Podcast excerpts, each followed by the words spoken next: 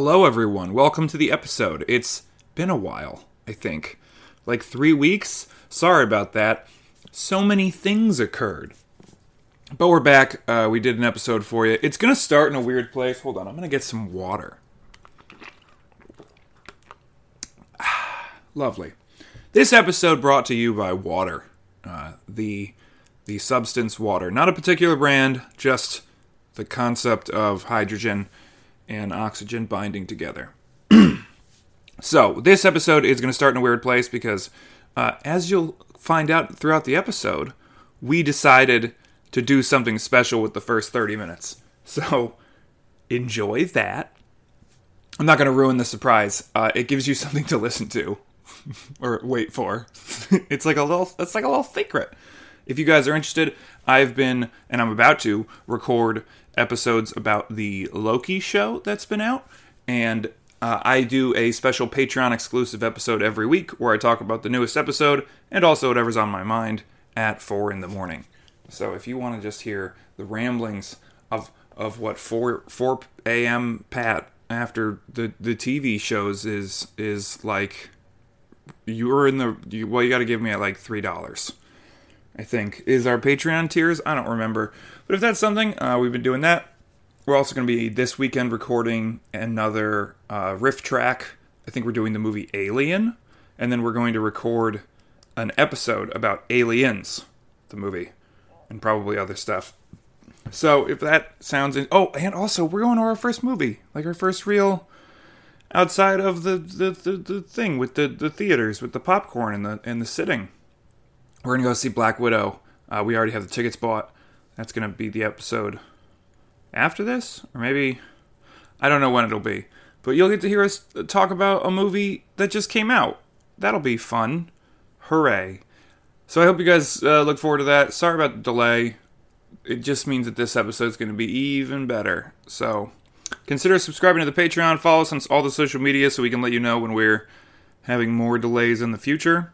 That sounds. Uh, that's what people want to hear, Pat. Anyway, enjoy the episode.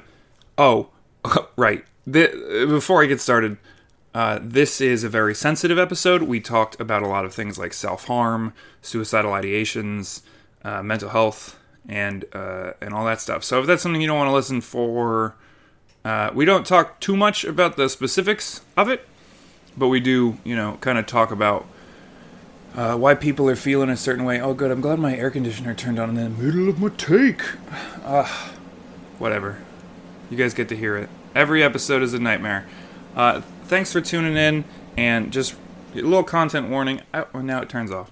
Uh, I think, I think you guys uh, just should know before we get started. So, with that being said. New episode go. Do Do do do do. This is the theme song. War porn, war porn. Song. We should probably talk about things that people can see. Yeah, yeah, yeah. I was just This thinking is that. a non-visual medium, and we're just describing the things that they can't. Yeah. So the pandemic, we all adapted to being at home and or or whatever the reality became. Either if you were an essential worker, you, know, you adapted to you know wearing a mask and all that, dealing with unruly customers because apparently 2020 was the year that everybody decided to turn their ego up to a thousand. Karen. Yeah, the Karens of the world were like, not only am I gonna be unreasonable, I'm gonna start shooting at people. I'm just gonna start carrying a gun and being the worst. hmm I mean, I think we knew why. Uh, not only was it a pandemic, but we also were in like the late stages of the Trump presidency, where he just went completely off the rails, Well, and I- so did his supporters. What I what I told you at dinner earlier was that I, I think now people are like the pandemic. What it it was definitely a traumatic thing, but the real serious trauma was it showed how how little our society takes care of its own people. That's the really fucking scary part. Because like I remember last March having to make masks at home and like drive them to hospitals and shit, and I was like, we're the most powerful, richest country in the history of the planet. Don't whisper. we don't have enough fucking masks to give to our like medical workers Nope. and then you find out that the the the what was it the CDC had been defunded and the um, you know infectious disease whatever task force had been disbanded and Basically, yeah, they they told Clinton, "Hey, a pandemic's coming," and then Bush was reminded, "Hey, a pandemic's coming." Like this, you know, we it, it's only a matter of time. And then Obama put on a task force together, Mhm. and then Trump completely gutted and disbanded that task force and anything about it. And then we had the pandemic, and there nothing we could have done. yeah Nothing. Nobody knew this was coming. Yes, we did. Everybody knew it was coming. You knew it was coming. You're lying. hmm And so there was so everyone in like a leadership position at the top was just gaslighting us and lying to us. It's not that big a deal. It's the same thing as the flu. While and, and we have those tapes like he knowingly Yeah, yeah, was yeah. lying to us. that one reporter uh, what's his name he said oh yeah it's 10 times deadlier than the flu and it's airborne and all that He crap. said that to the reporter. yeah yeah yeah and then you know came out and told us it's no big deal and we Mhm. and then all of his supporters kept repeating that and it becomes this huge political point of contention and then like it was like all right everybody just wear masks everybody wear Mhm. masks Mhm. and then you know we got to fight about that and every single step of the way where it should have been like okay there's this pandemic and that's bad enough what are we going to do about it and instead of having anything useful to say or do the government made it worse and then the people who uh followed like because the government's become like a game. Nope i think the big thing in that regard is that republicans don't think of the government as a working entity. Mhm. so like when I hear oh okay a pandemic's come to the united states well that seems like a job the federal government is designed to tackle yeah they yeah should be exactly exactly this should be something that can't be handled 50 states with individual mandates. That's stupid. It's a Mhm. pandemic. yeah We all need to be on the same page. Well, thank God we have a federal government. but then they didn't do, do shit And they, yeah. they left the mandates to the states because Republicans are just like, oh, yeah, fucking states' yeah. rights yeah. and and it just made it worse and it Mhm. keeps being worse and we went through this horrible thing while and and like the whole time the conservatives were like see Mhm. see Mhm. this is why we don't need big government Well, it, it really it showed the cracks in our society in a way that you just could not possibly ignore. At no point last year could you be like, "Yeah, this is fine." I mean, we have you know protests and we're the largest civil rights movement in history Oh, and there's a coup, and then there's this tyrant talking about a stolen election. But honestly, billionaires yeah, like made what like a trillion Yeah. dollars or something It- between the, the five of them or they made an obscene amount of wealth the Mhm. billionaires and it just showed it showed how fuck how truly fucked up everything is and that's the real trauma because a disease whether you know even though it's scary it is sort of like a natural disaster right well they're not good at that either yeah Remember Katrina? katrina yeah yeah yeah or any of the. What's crazy is that every single one of the hurricanes under Trump was like the level of Katrina, hmm but it just kept happening again and again and again. That we're all just like, oh, okay, I guess. I guess we'll just stop paying attention every time the Mhm. Gulf Coast gets utterly Yeah. devastated. they had i mean puerto rico got hit by one right Puerto Rico still doesn't have power. for real Parts of Puerto Rico still do not have power or the infrastructure rebuilt that's fucking in time again for storm season. So, and once again, so like these things happen, and it shows how truly unfair and fucked up so much of our society is, right? And it's traumatic. It's traumatic. It's really, I think the the the shock people are feeling now isn't so much post COVID, although that is an element of it. It's post Trump. It's post this country losing its fucking mind. Well, we're still losing our mind. Yeah.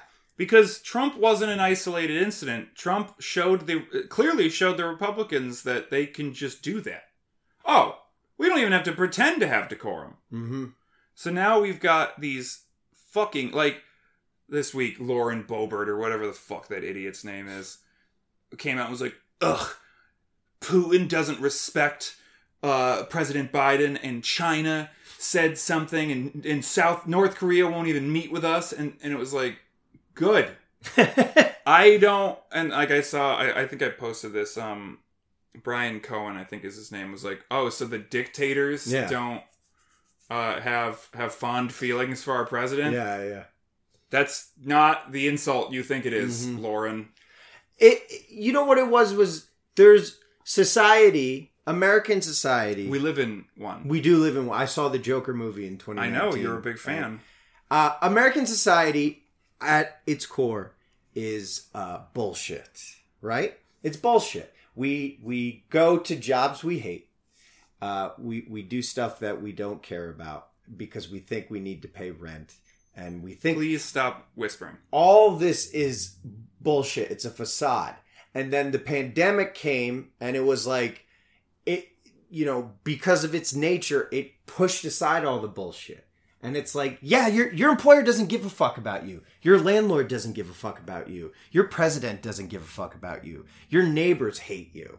This society we we live in is run on bullshit. And that's where the breakdown came because it was oh you know on the weekends we all oh yeah i'm gonna go to the club i'm gonna go to hamptons i'm gonna do this i'm gonna do that to distract myself from the insane bullshit that our lives are in this society. When that distraction was taken away it was like oh my fucking god we only have ourselves and that's a very scary place. But we did learn to adapt. And one of the good things like you're saying it gave us something to revolve around a prime directive stay at home wash your hands wear a mask do this. And so we learned we adapted to that. Okay i can do this. I can do this. And now now that's sort of being dissipated and we're returning to the bullshit society and people are freaking the fuck out because there's all types of you know first of all what did all that mean? Am I going to be able to return to the bullshit society? Uh, is this going to happen again? Uh, Yes. it is. The pandemic? Mm-hmm. And worse. You think? I don't think. I know.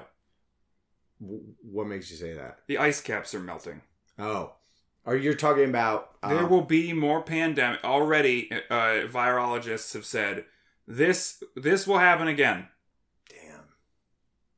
especially because we don't even know how this one happened yet. Yeah. I mean, I'm not. I'm in no way endorsing any dumb bullshit theories, but we do not have like a The solid. Wuhan lab. I'm not. Yeah, I'm not endorsing any of that.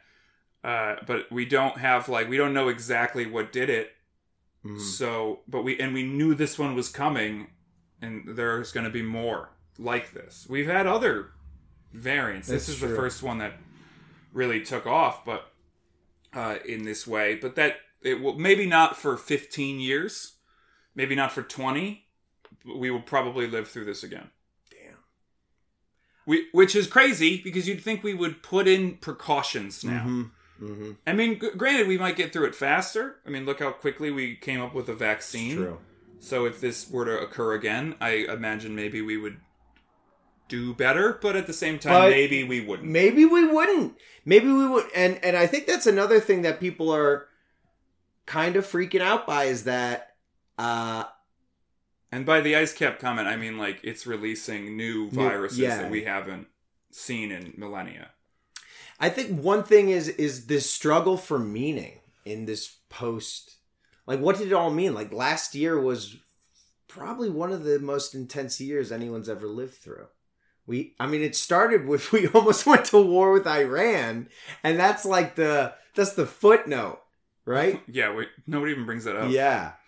And and so now it's like and we struggled so hard and we tried so hard and got so far and in the end it doesn't really matter, right?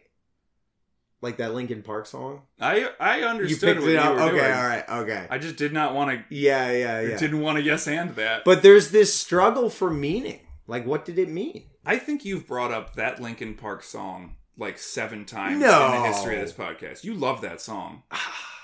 It's a banger. It's got a great video. Do you like that Linkin Park song? I like it fine. I like Linkin Park. I just I just enjoy how much you keep bringing it up.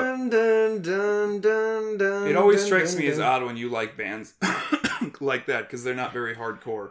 No, but that's a. I- hey, I'll give credit where credit's due. That's a banger. That's a fucking banger. Are you a fan of Nickelback? Dude, I fucking love Nickelback. I fucking love. Do you like Nickelback?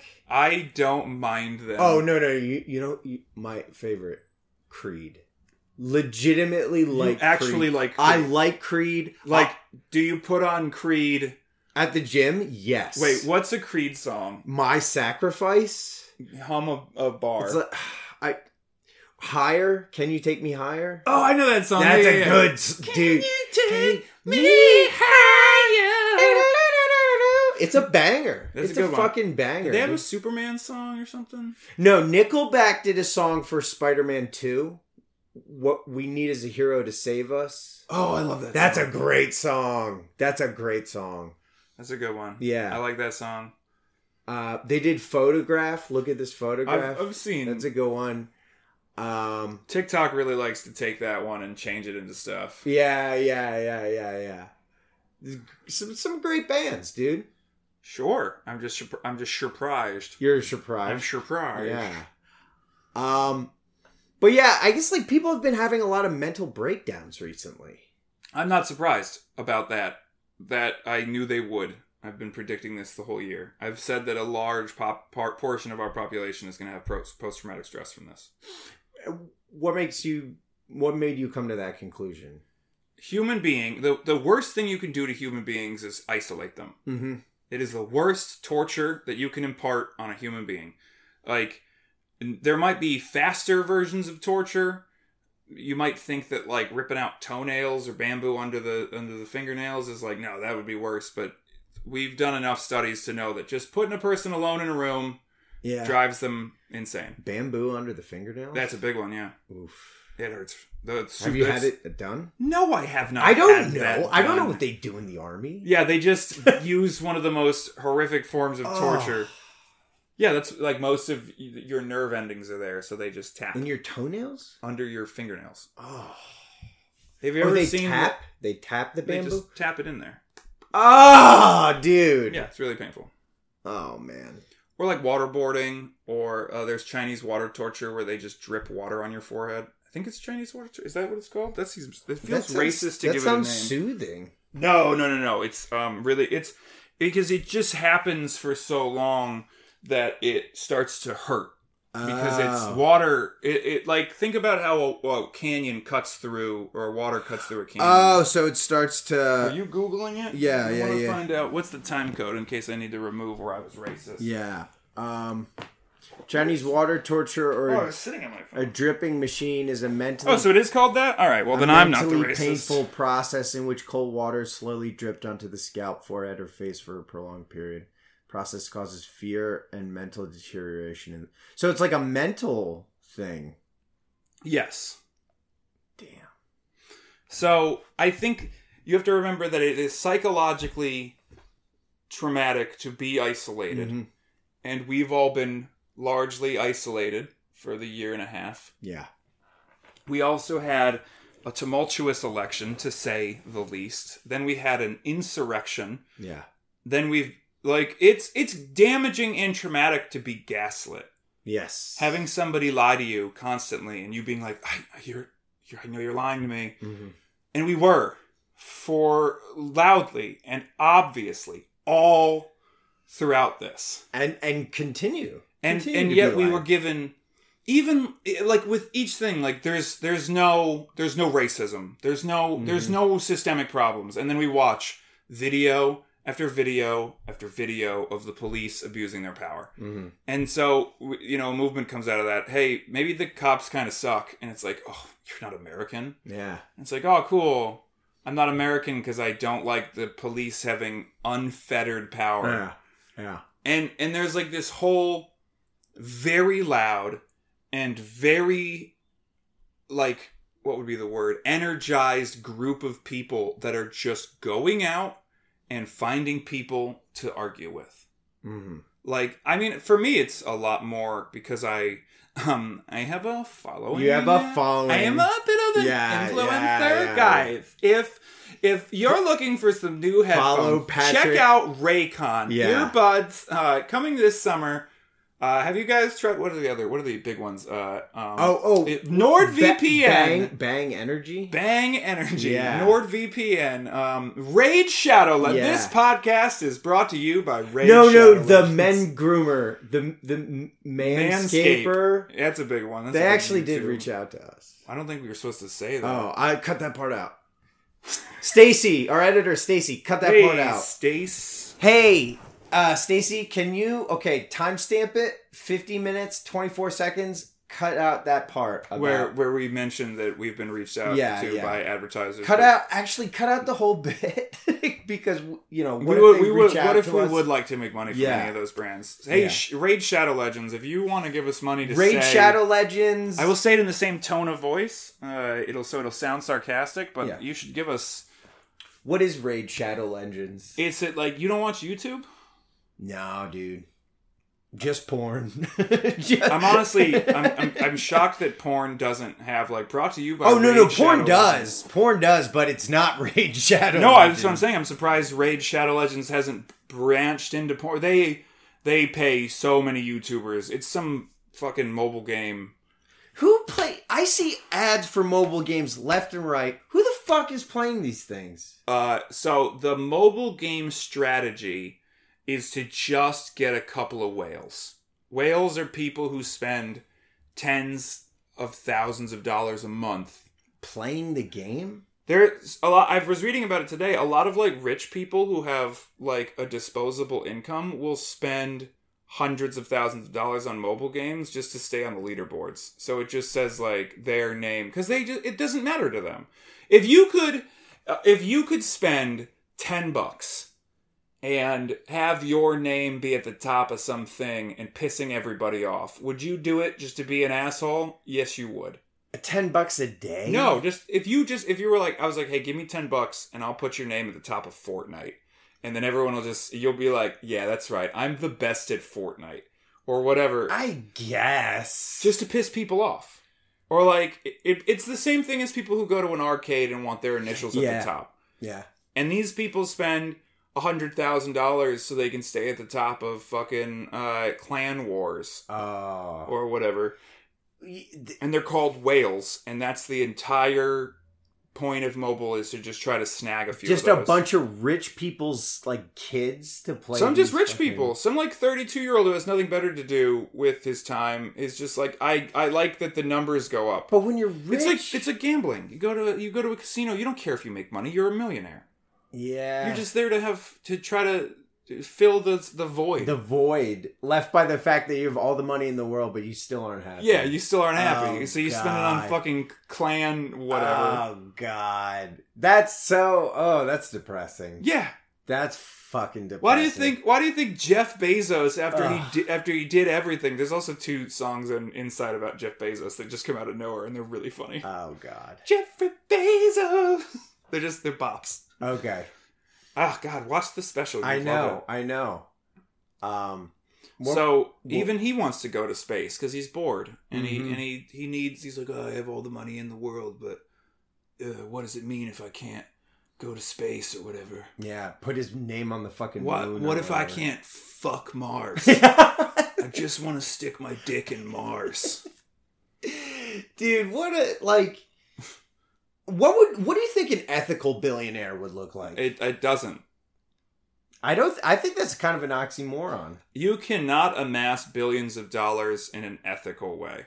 I just don't think that exists. There's no way that you because if you did it in an if if you were an ethical billionaire, every single one of your employees would have full health Mhm. coverage and dental and you would take care of the people you would be a real ethical billionaire wouldn't be trying to to take fucking little jaunts to space they Yeah. would be using their money to solve problems Hunger. why it, it there's a monetary like there, people have figured out it would cost this much money to end the homelessness in the united states why aren't billionaires doing that How much money? Oh, well, it's not solvent. It's not like they really have billions of dollars. That's why he bought a four hundred million dollar yacht. yeah. It is Or- true though. I think one I'll- of them spent like 1.7 billion dollars on a boat. So I don't want to hear anymore how how oh well you know it's not it's not solvent and they can't just like take out a hundred billion dollars at the drop of a hat. A lot of their stuff though is like like Am- it's not that Bezos has just billions hanging around. It's that Amazon, which he owns, is worth billions, right? So he would have to sell a little bit of Amazon to whatever, give money to homeless people. Sure, but he also like does have money to throw around. Yeah.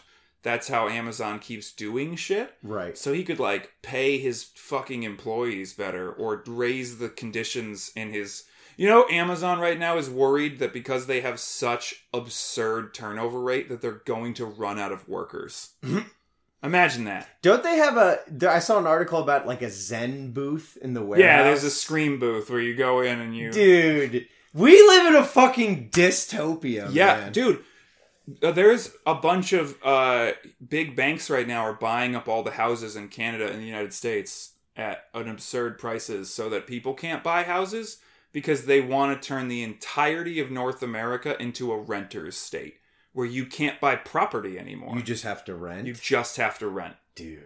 And Warren Buffett came out and was like, people are just going to have to get used to the idea that America's a renter society. Because all the people made, all the, like, we are, we, all the billionaires made their money and now they want to burn the ladders behind them. They used to be like, okay, the middle class, you can get property and make Mhm. money that way. Mm-hmm. But we're closing that too.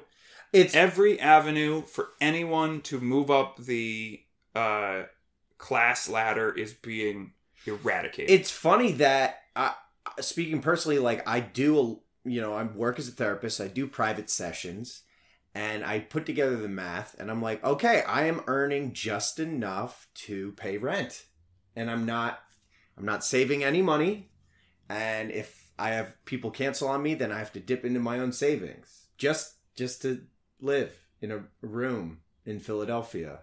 And I'm like, how the fuck? And I know people will be like, yo, you gotta grind, you gotta hustle, you gotta save. And I'm like, uh, I'm doing all that. and it's like, not, it's, I'm just breaking even. Like, what the fuck is going on here? it's, it's on purpose. It's to keep, It's because we have money in politics. It's Mhm. because these companies go and they pay a lot of money so that so that Mitch McConnell Yeah. won't let anything get passed or changed. And then they they pass these laws so that billionaires can do whatever they want and we can slowly make it so every job is a factory warehouse nightmare dystopian job and everybody's getting paid fucking we our minimum wage in some parts of the country is absurd. it's still $7. Seven dollars. It hasn't come up since like the nineteen fucking seventies. Yeah, yeah. We have the amount that rent has gone up has gone up like four hundred percent, and the wages has stayed completely stagnant. It's true. I I work with someone who uh, works in Virginia and gets paid seven dollars an hour. Seven fucking dollars an hour. and it's like we are increasingly becoming. It's not like oh well, it's seven bucks in Georgia, so you're fine. yeah, yeah, no, like, no, no. everything is on the internet now. yeah, Oh, you want to get Netflix?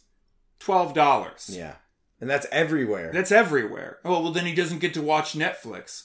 Oh, okay. Cool. Still has to buy food. So fuck him, I guess. Yeah, yeah, yeah.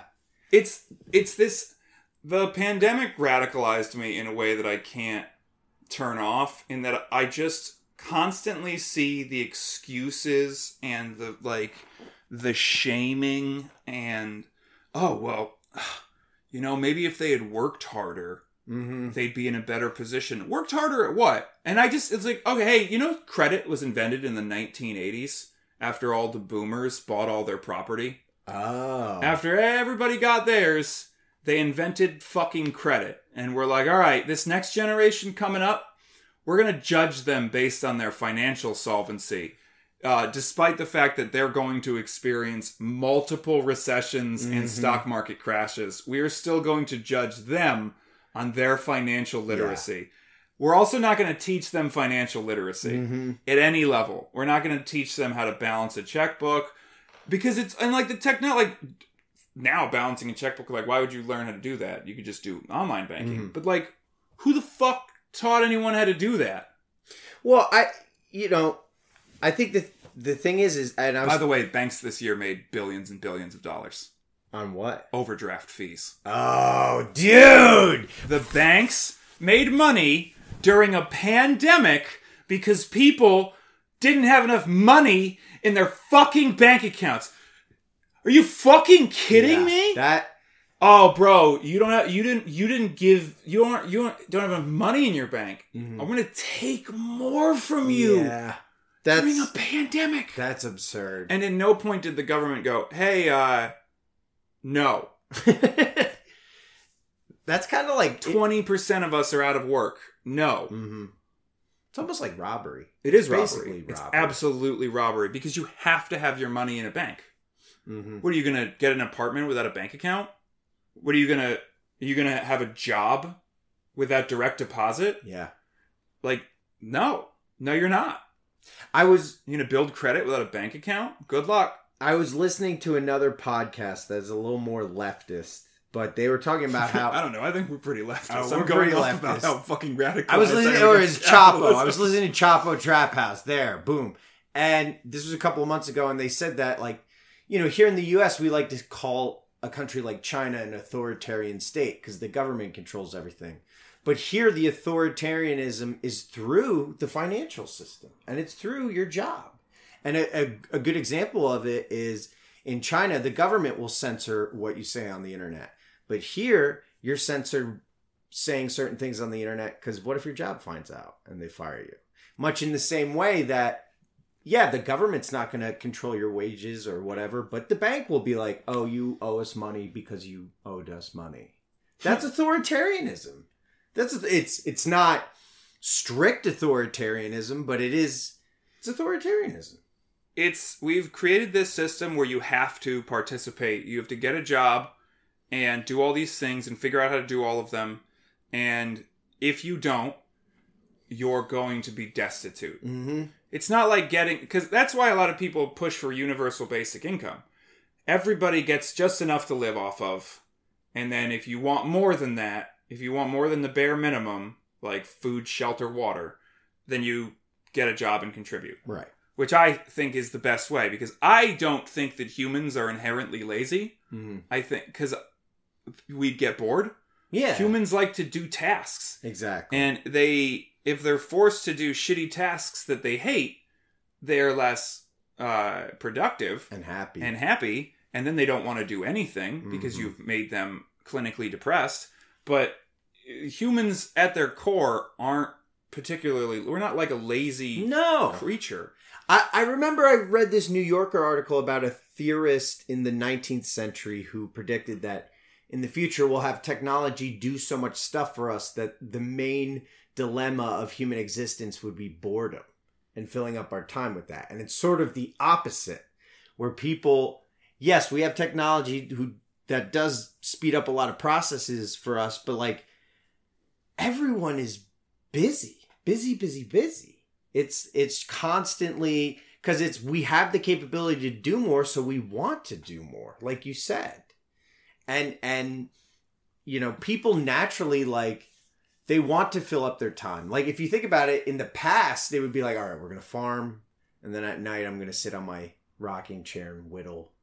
Well, because they would wake up with the sun, work until Yeah. it's set, and then they had not they couldn't do anything Yeah. after that. But now we're like, oh well, you know, I have a podcast, I'm in a band, and I do therapy, and I do comedy, and I watch the Jets, and I'm going to the beach, and all it's like ev you can do so much, and people people assume though that if they don't punish you and fill up your life with meaningless labor, that you're just gonna sit on your couch and do nothing. Well, that's because they keep lying to us with their propaganda that everybody is a welfare queen and lazy Mhm. and oh god, if you if you gave people if you gave people an inch, they're they're just gonna they're just gonna take from you and they're gonna destroy society and it's like no, you know what it is? It's because it benefits the working or it benefits billionaires if the working class puts their ego into being like fuck you. I work like the fact that people brag about working 80 hours a week. Yeah. Like that's some sort of fucking accomplishment like bro,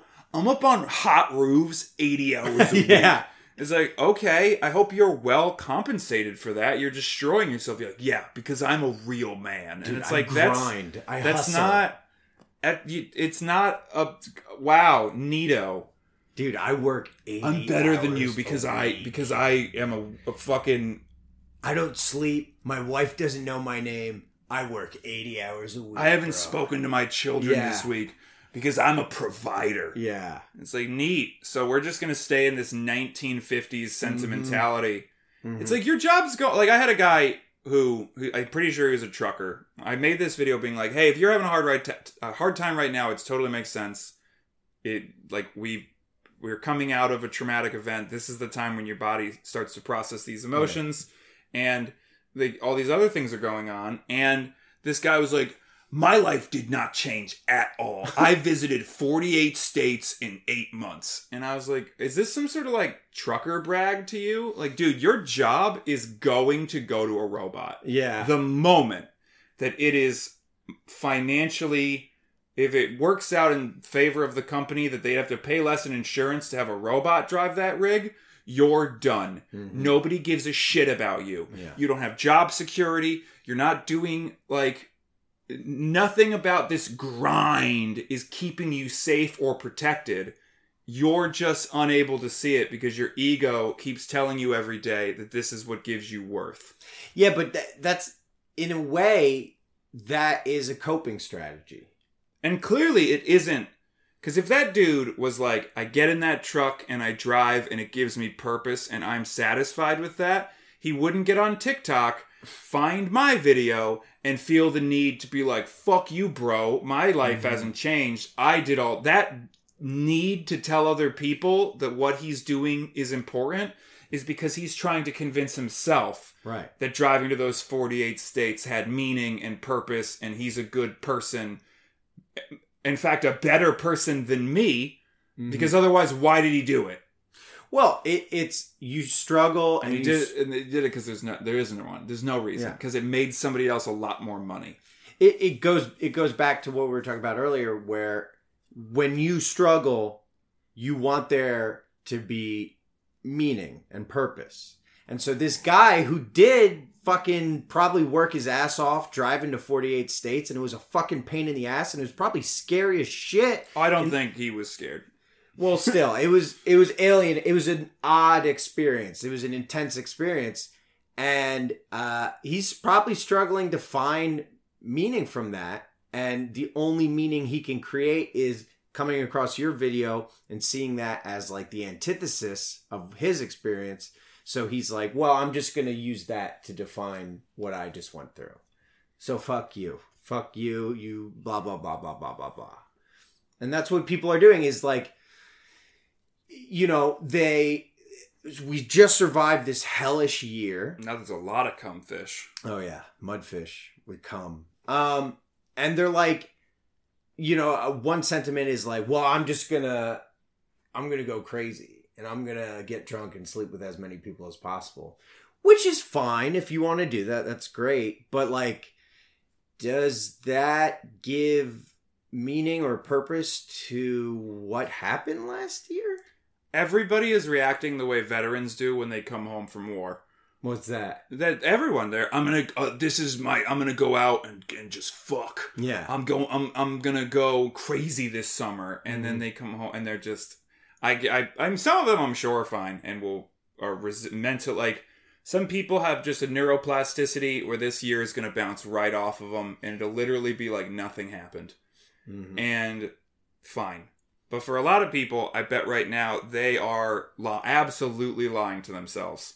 I remember when I got I like don't get me wrong when I got back from Afghanistan, I wasn't like oh, gee willikers, I'm having PTSD. I was like, I'm fine. Yeah. I a lot of people had it worse than me.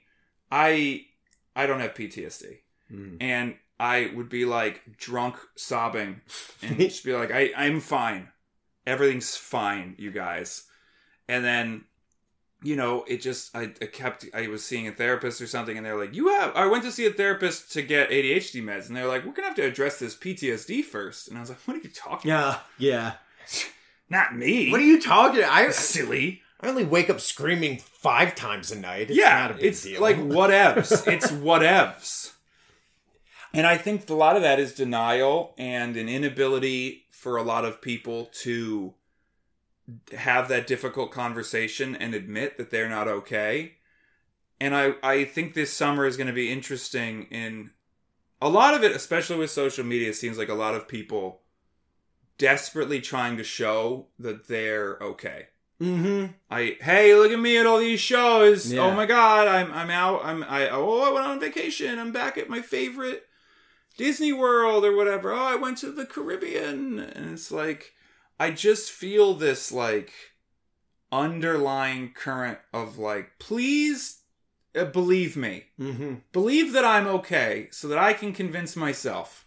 Well, like I was saying, is so much of our society is a delusion. And then COVID came along and basically wrecked that delusion. And now people are like, but we can have the delusion back, right? Right? Isn't that crazy? I'm just gonna stand up for a second. Don't freak out. Okay. You good? I just have been sitting in the same position for an hour, and I want to stretch. Um, and so people are desperate to get back to the delusion, but the fact is, is that you you can't just automatically plug back in. One of the things I was trying to express in my TikTok was that we adapt to situations and you don't get to just like undo that. Mhm. Like your brain changes to become accustomed, like literally, like parts of it, like our amygdalas.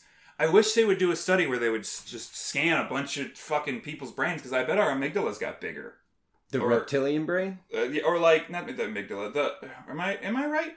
Like for PTSD, when they scan our brains, there's more blood flow and more like activity in the center, which is your reptilian response, as opposed to your prefrontal cortex, which is like your the logic. your yeah, logic yeah, yeah, yeah, yeah, yeah. So I think a lot of people right now are in that snap reptilian. Mhm. I can't get out of my fight or flight response. I'm getting it. That video has like a couple few thousand comments of people being like, "I went to the store without my mask today and I had a panic attack." yeah, And it's like, of course you did. It'd be like it was like the first few months. Masks are equivalent to guns from the military because when I got home, I would wake up and be like, "Where's my gun?" And and then I'd be like, "Oh right, I'm home. mm-hmm. I don't need that anymore." But like, my brain is still like, "I need this." even when we went to dinner today and going in the restaurant and we take the mask off there's still this sense of like oh is this uh is this because you know and it's funny because during the pandemic you know i don't know about you but i've been like oh i just can't wait i just can't fucking wait for us to not have to wear these things anymore oh that's gonna be so great it's gonna be so great especially at the gym but then this week at the gym, they're like, you don't have to wear a mask here. And I was like, But I wanna. yeah. I mean, it's it. I I think I think you know the the pandemic itself was very tough on people with mental illness, right? Any and and first of all, any type of change. Well, trauma all. sticks. Yeah, That's the thing that they talk about. If you have trauma in your brain and you get new trauma, it's going to stick to your old trauma. Mhm. So if if you have childhood trauma and now like and it'll associate with one another. right. So like a lot of my that's why ego is so big for me because of a bunch of childhood trauma Mhm. and it it brings that out and it's been reinforced by other problems but you know I've had I've had new people traumatize me with the same old tricks Yeah, but it, it but the emotion I go back to isn't 24 year old Pat experiencing this. It's, It's- six year old. yeah, I, I have so. I brings up all these emotions from um that's why uh that's why you and I get mad at each other because of our parents. right. Basically, no. You you said something really interesting a couple weeks ago that your therapist because you thought it was the war,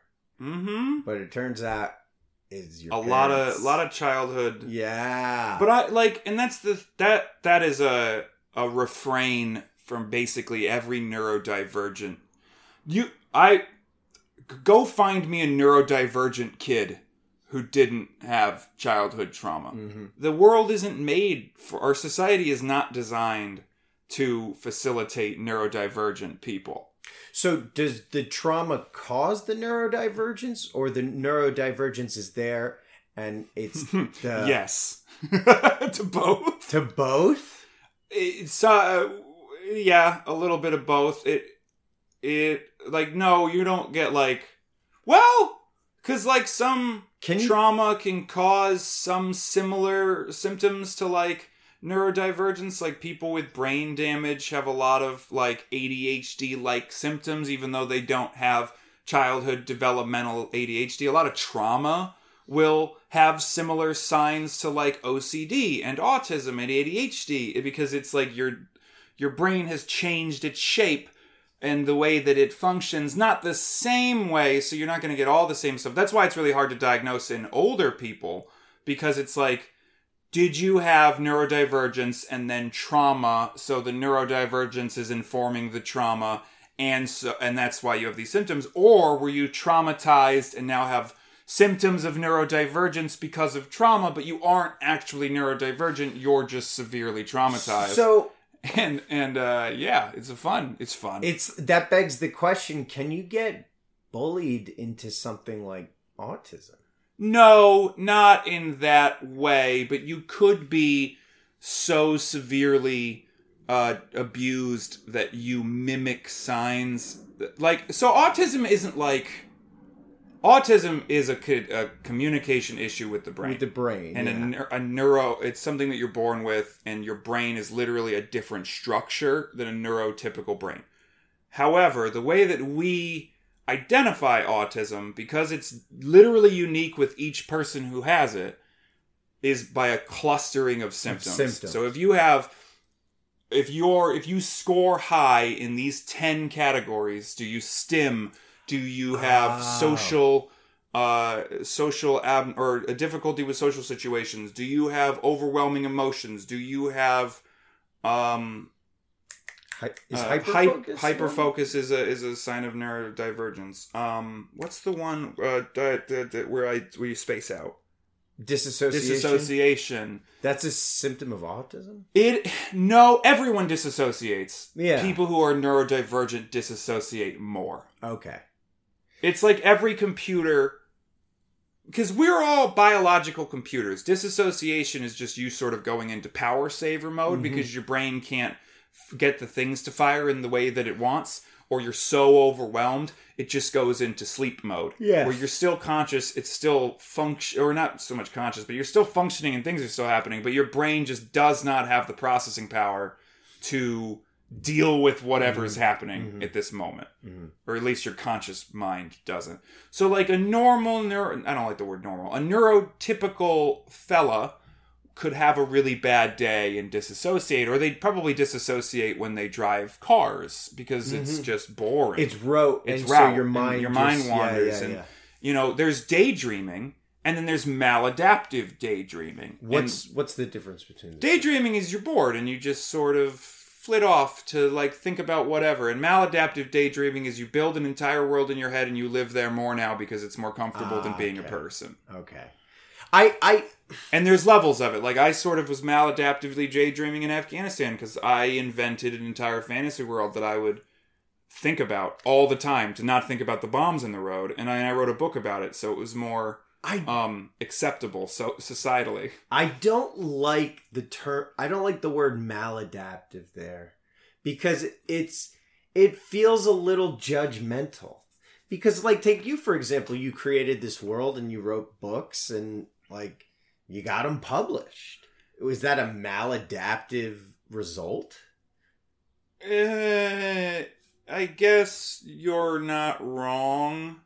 It can be very uh detrimental to the to the person. Mine was like, well, yeah, you were in Afghanistan. It makes it makes sense you checked out. But I also like I start to check out during our conversations, Yeah. And I have to like really try to rein myself back in. Well, so one And common uh, Yeah. t- uh, technique of disassociation people have, and I know you have this, is humor, right? Humor and I that's why I wanted to put this on. If I can look at the fish while you talk, it helps me concentrate. But here's the thing about humor: humor is can be a very positive way. Like humor can help you cope and and help you process. But yeah, humor can also be like, you know, people do use it to avoid the truth, uh, nervous laughter, stuff like that. But we don't call it maladaptive humor. Yeah, you do. You call it um humor the defense mechanism Yeah, but or a it's just- maladaptive defense mechanism. It, just If you met someone who could not like I know I have my thing with humor is that I struggle to form actual vulnerable connections because it makes me uncomfortable, so Mhm. I just deflect with humor. right.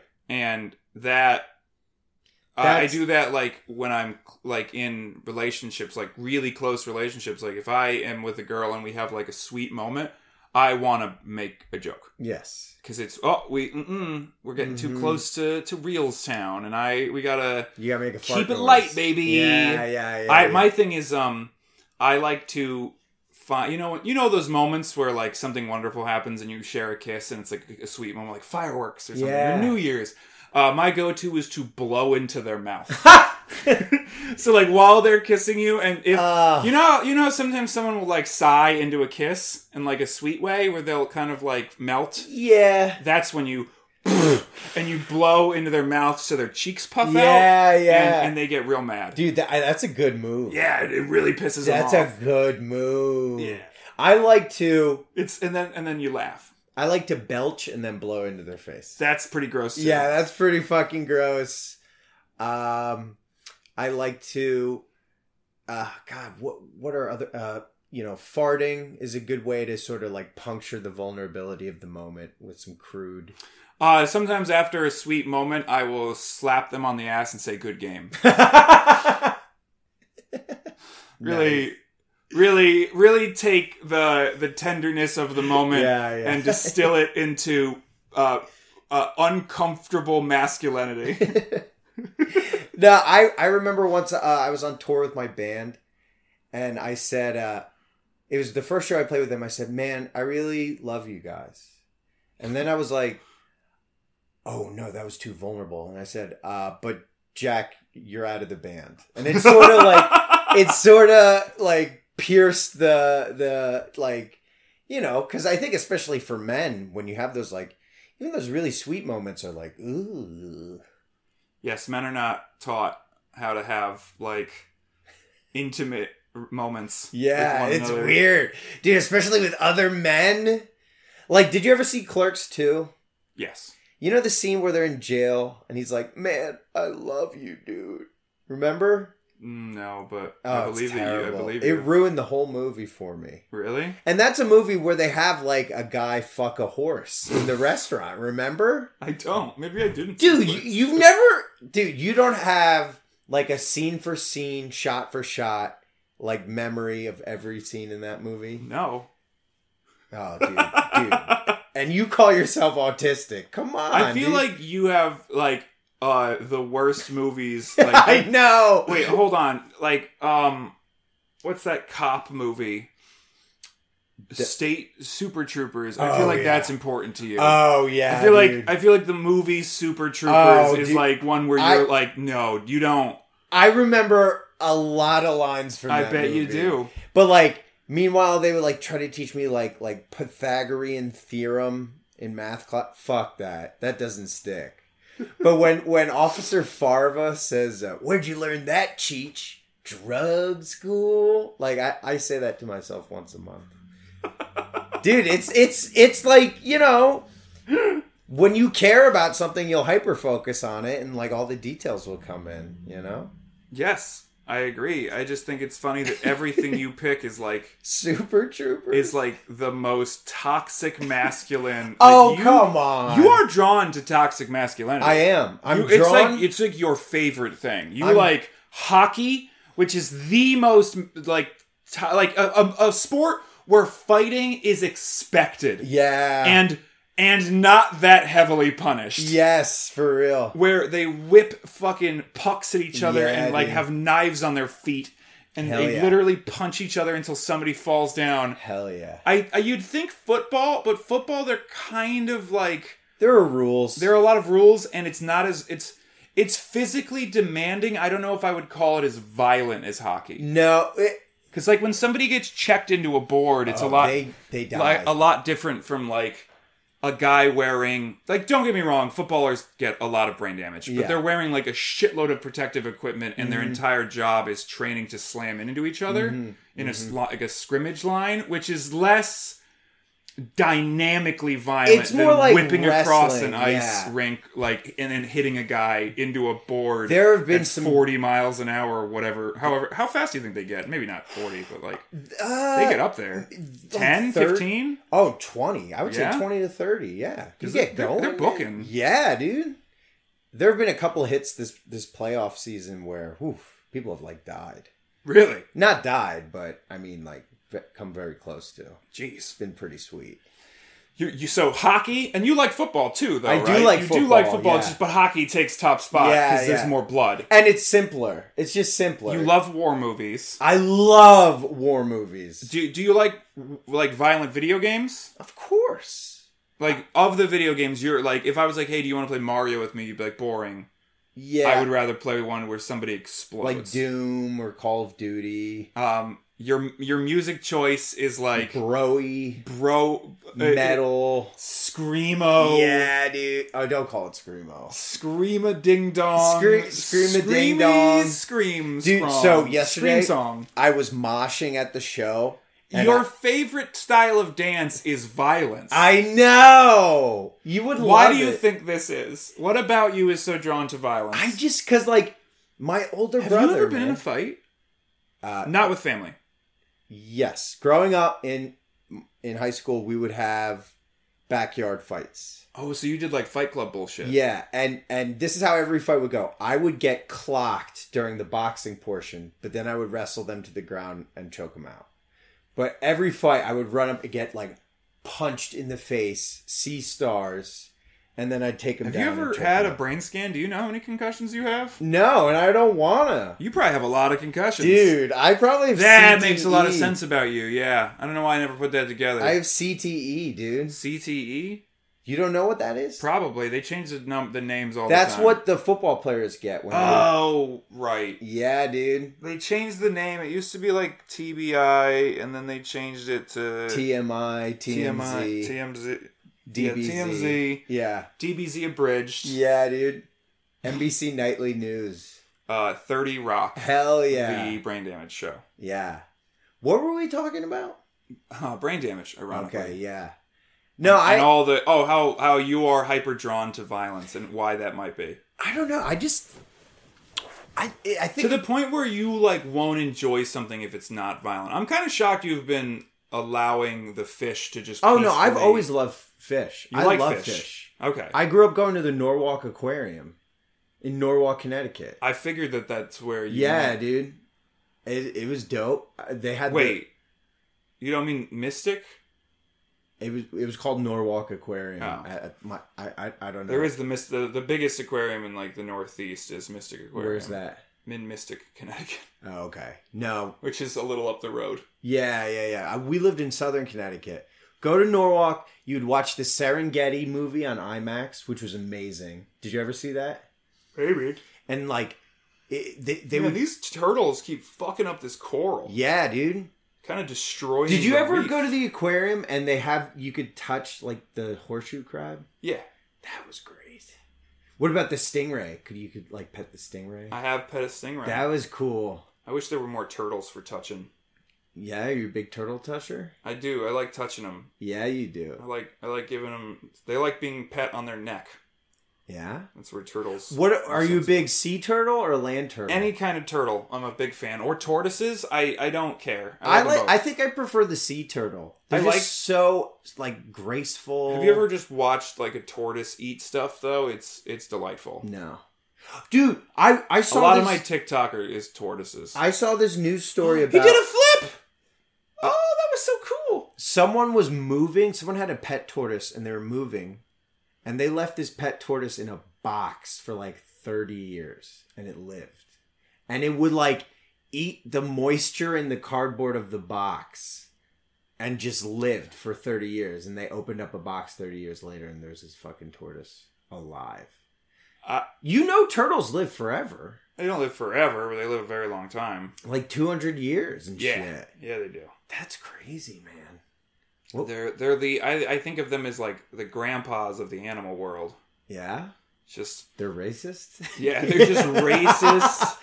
They Back like, in my day. ah these fucking ah, back in back in my day. It's like shut up, shut up, you. They're Dude. just waddling around, winning races. Yeah, it's true.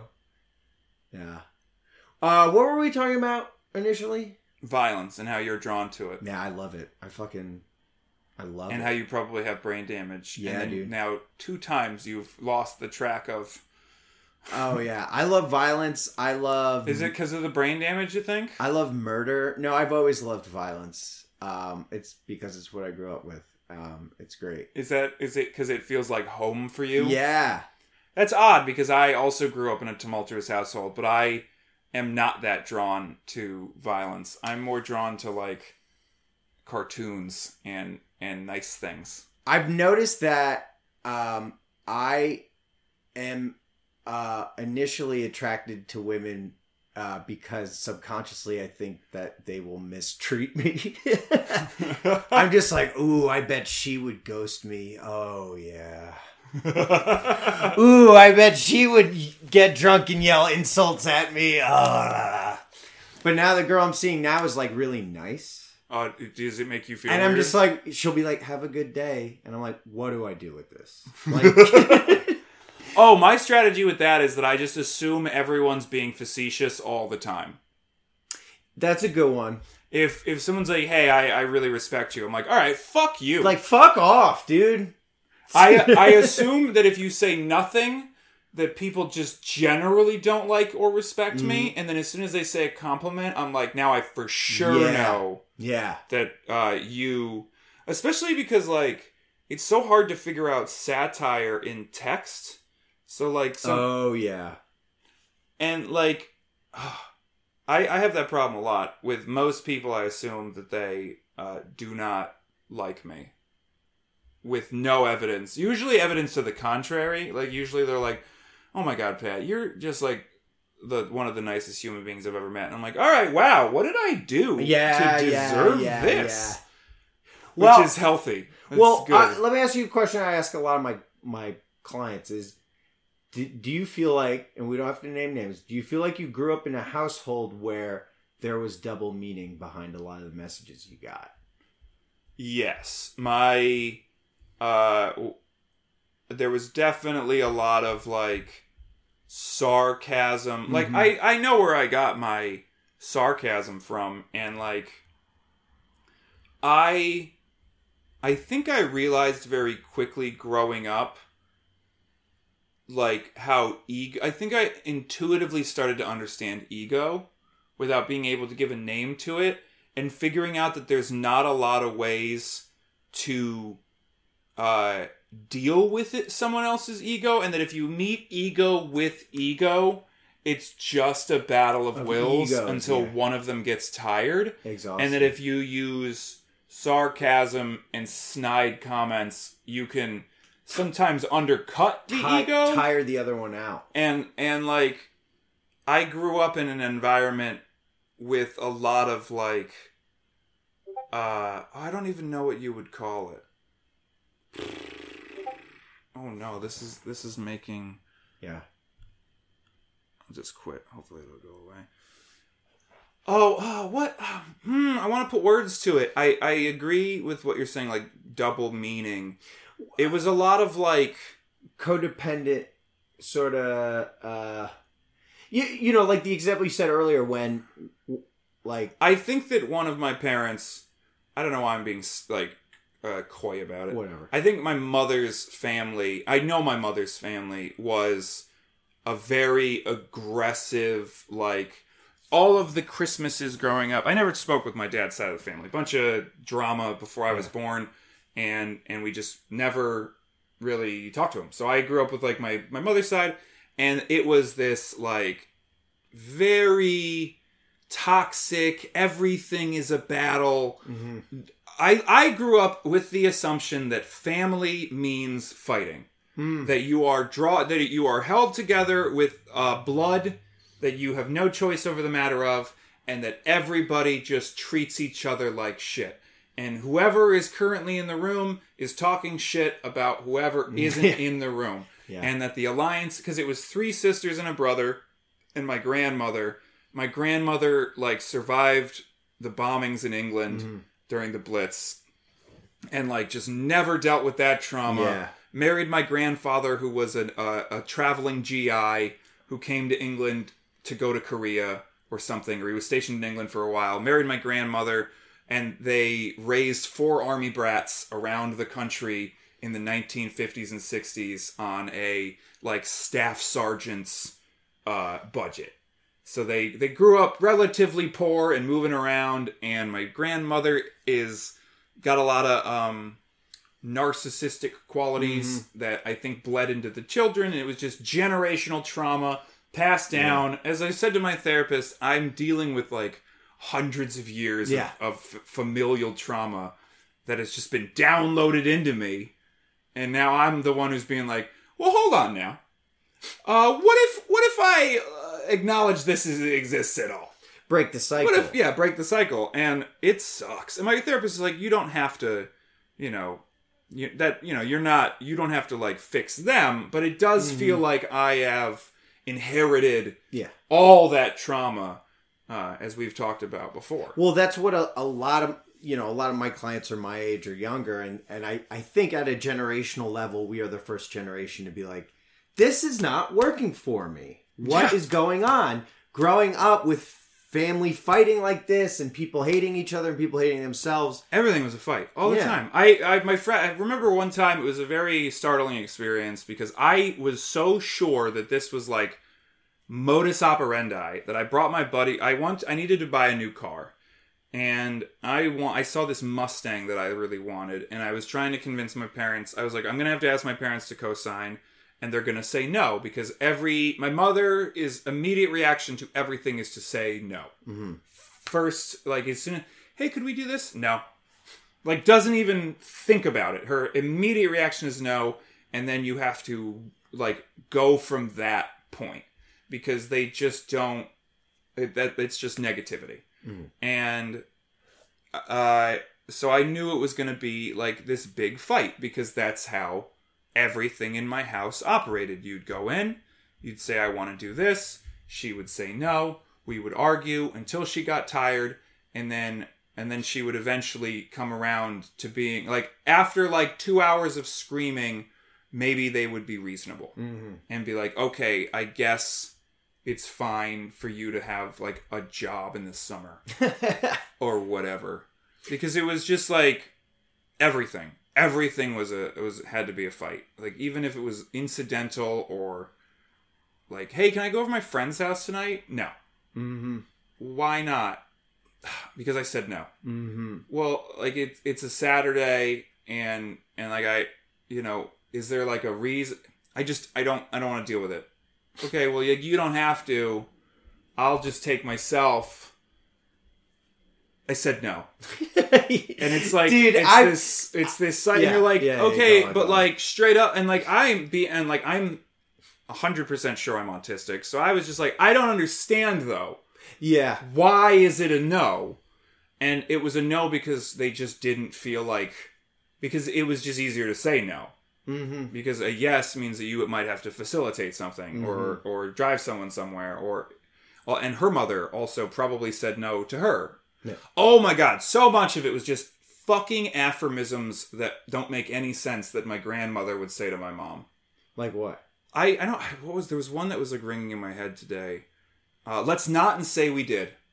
Oh God, that Every- childish. every fucking hey could we maybe do this? Mm, let's not and say we did. And i'm like what the fuck does that mean? Like why is that your automatic go-to is just It's and it's it's uh I I remember I was in the army and there was this guy I really respected when I first met him uh, and then later they came back from like PA school and Ranger school and all they were was just versions of that just Ah. senseless affirmations and they would I'd be like, "Hey, we're having this. Um, I don't know if we're going to be able to do this thing that you wanted to do. There's been some logistic challenges." And they'd be like, "They'd be like, drive, drive forward," and you'd be like, "Cool, okay. Well, logistically, you want this to happen, and this is the reality of the situation." And they would just, and they would just. It's like you could see that they just didn't. It didn't hit them. They would just it, and bounce right off, and they'd be like, you know, double down, drive forward, uh, uh, artillery on station, and you're like, what? That, that means nothing. Just And an it- empty slogan. It's just an empty slogan that they've repeated so many times that, or like a middle manager who just doesn't hear you, and they just go, just make it happen. Mm-hmm, you know, just make it happen. Hey, listen, I, I absolutely cannot get this, this to you on Wednesday because the software doesn't exist, and we have to hire someone to program you this new software. Well, uh, you know, make it happen. Cool, right? It can't. It physically can't. Well, you know, drive drive forward, and you're like, so awesome. I want to go back to this this conversation you had with your mom. Which, first of all, I've had when you said that, it's like, wow, that's I've had a lot of conversations like that. Right?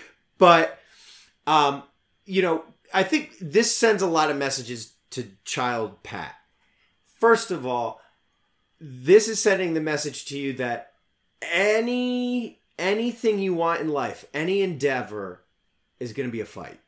It's Yep. going to be something you have to worry about, right? And Oh my god, you just you just clarified a lot for me in that. Yeah. Right? Uh-huh. Oh my god, that makes a lot of sense. And because like let's take the example you just move. it's gonna be a no. It's gonna be a no, and then if I drain myself, Yeah. if I fight until everyone is crying, I might get what I want. Exactly. And then the other And method then I feel like the bad guy Yes. because it's like I really want to take guitar lessons. It's going to be a no. No. Why can't I learn guitar? Because you didn't finish learning the mandolin. Well, I didn't like the mandolin. Yeah, well, you always do this. I well, mom, I've been diagnosed with ADHD since I was four. Uh, Let's not say we did. Right? let's not say we did. You're just gonna quit, like blah blah blah, and it would, and I have to fight and fight, fight, fight, fight. And you know what the worst thing was is sometimes she would go do the fucking thing. So she would go no, no, and we'd have a fight, and then she'd go and pick up a guitar and bring it home, and be like, "Here you go." I'd be like, "But you said no," and they're like, "Well, I changed my mind," and like, no sense to it. Mm-hmm. Just no, no, no, no, no. Fight, fight, fight, fight, fight. Here you go. I was gonna do it the whole time anyway. Mm-hmm. And it's like, well, why the fuck did you do all that?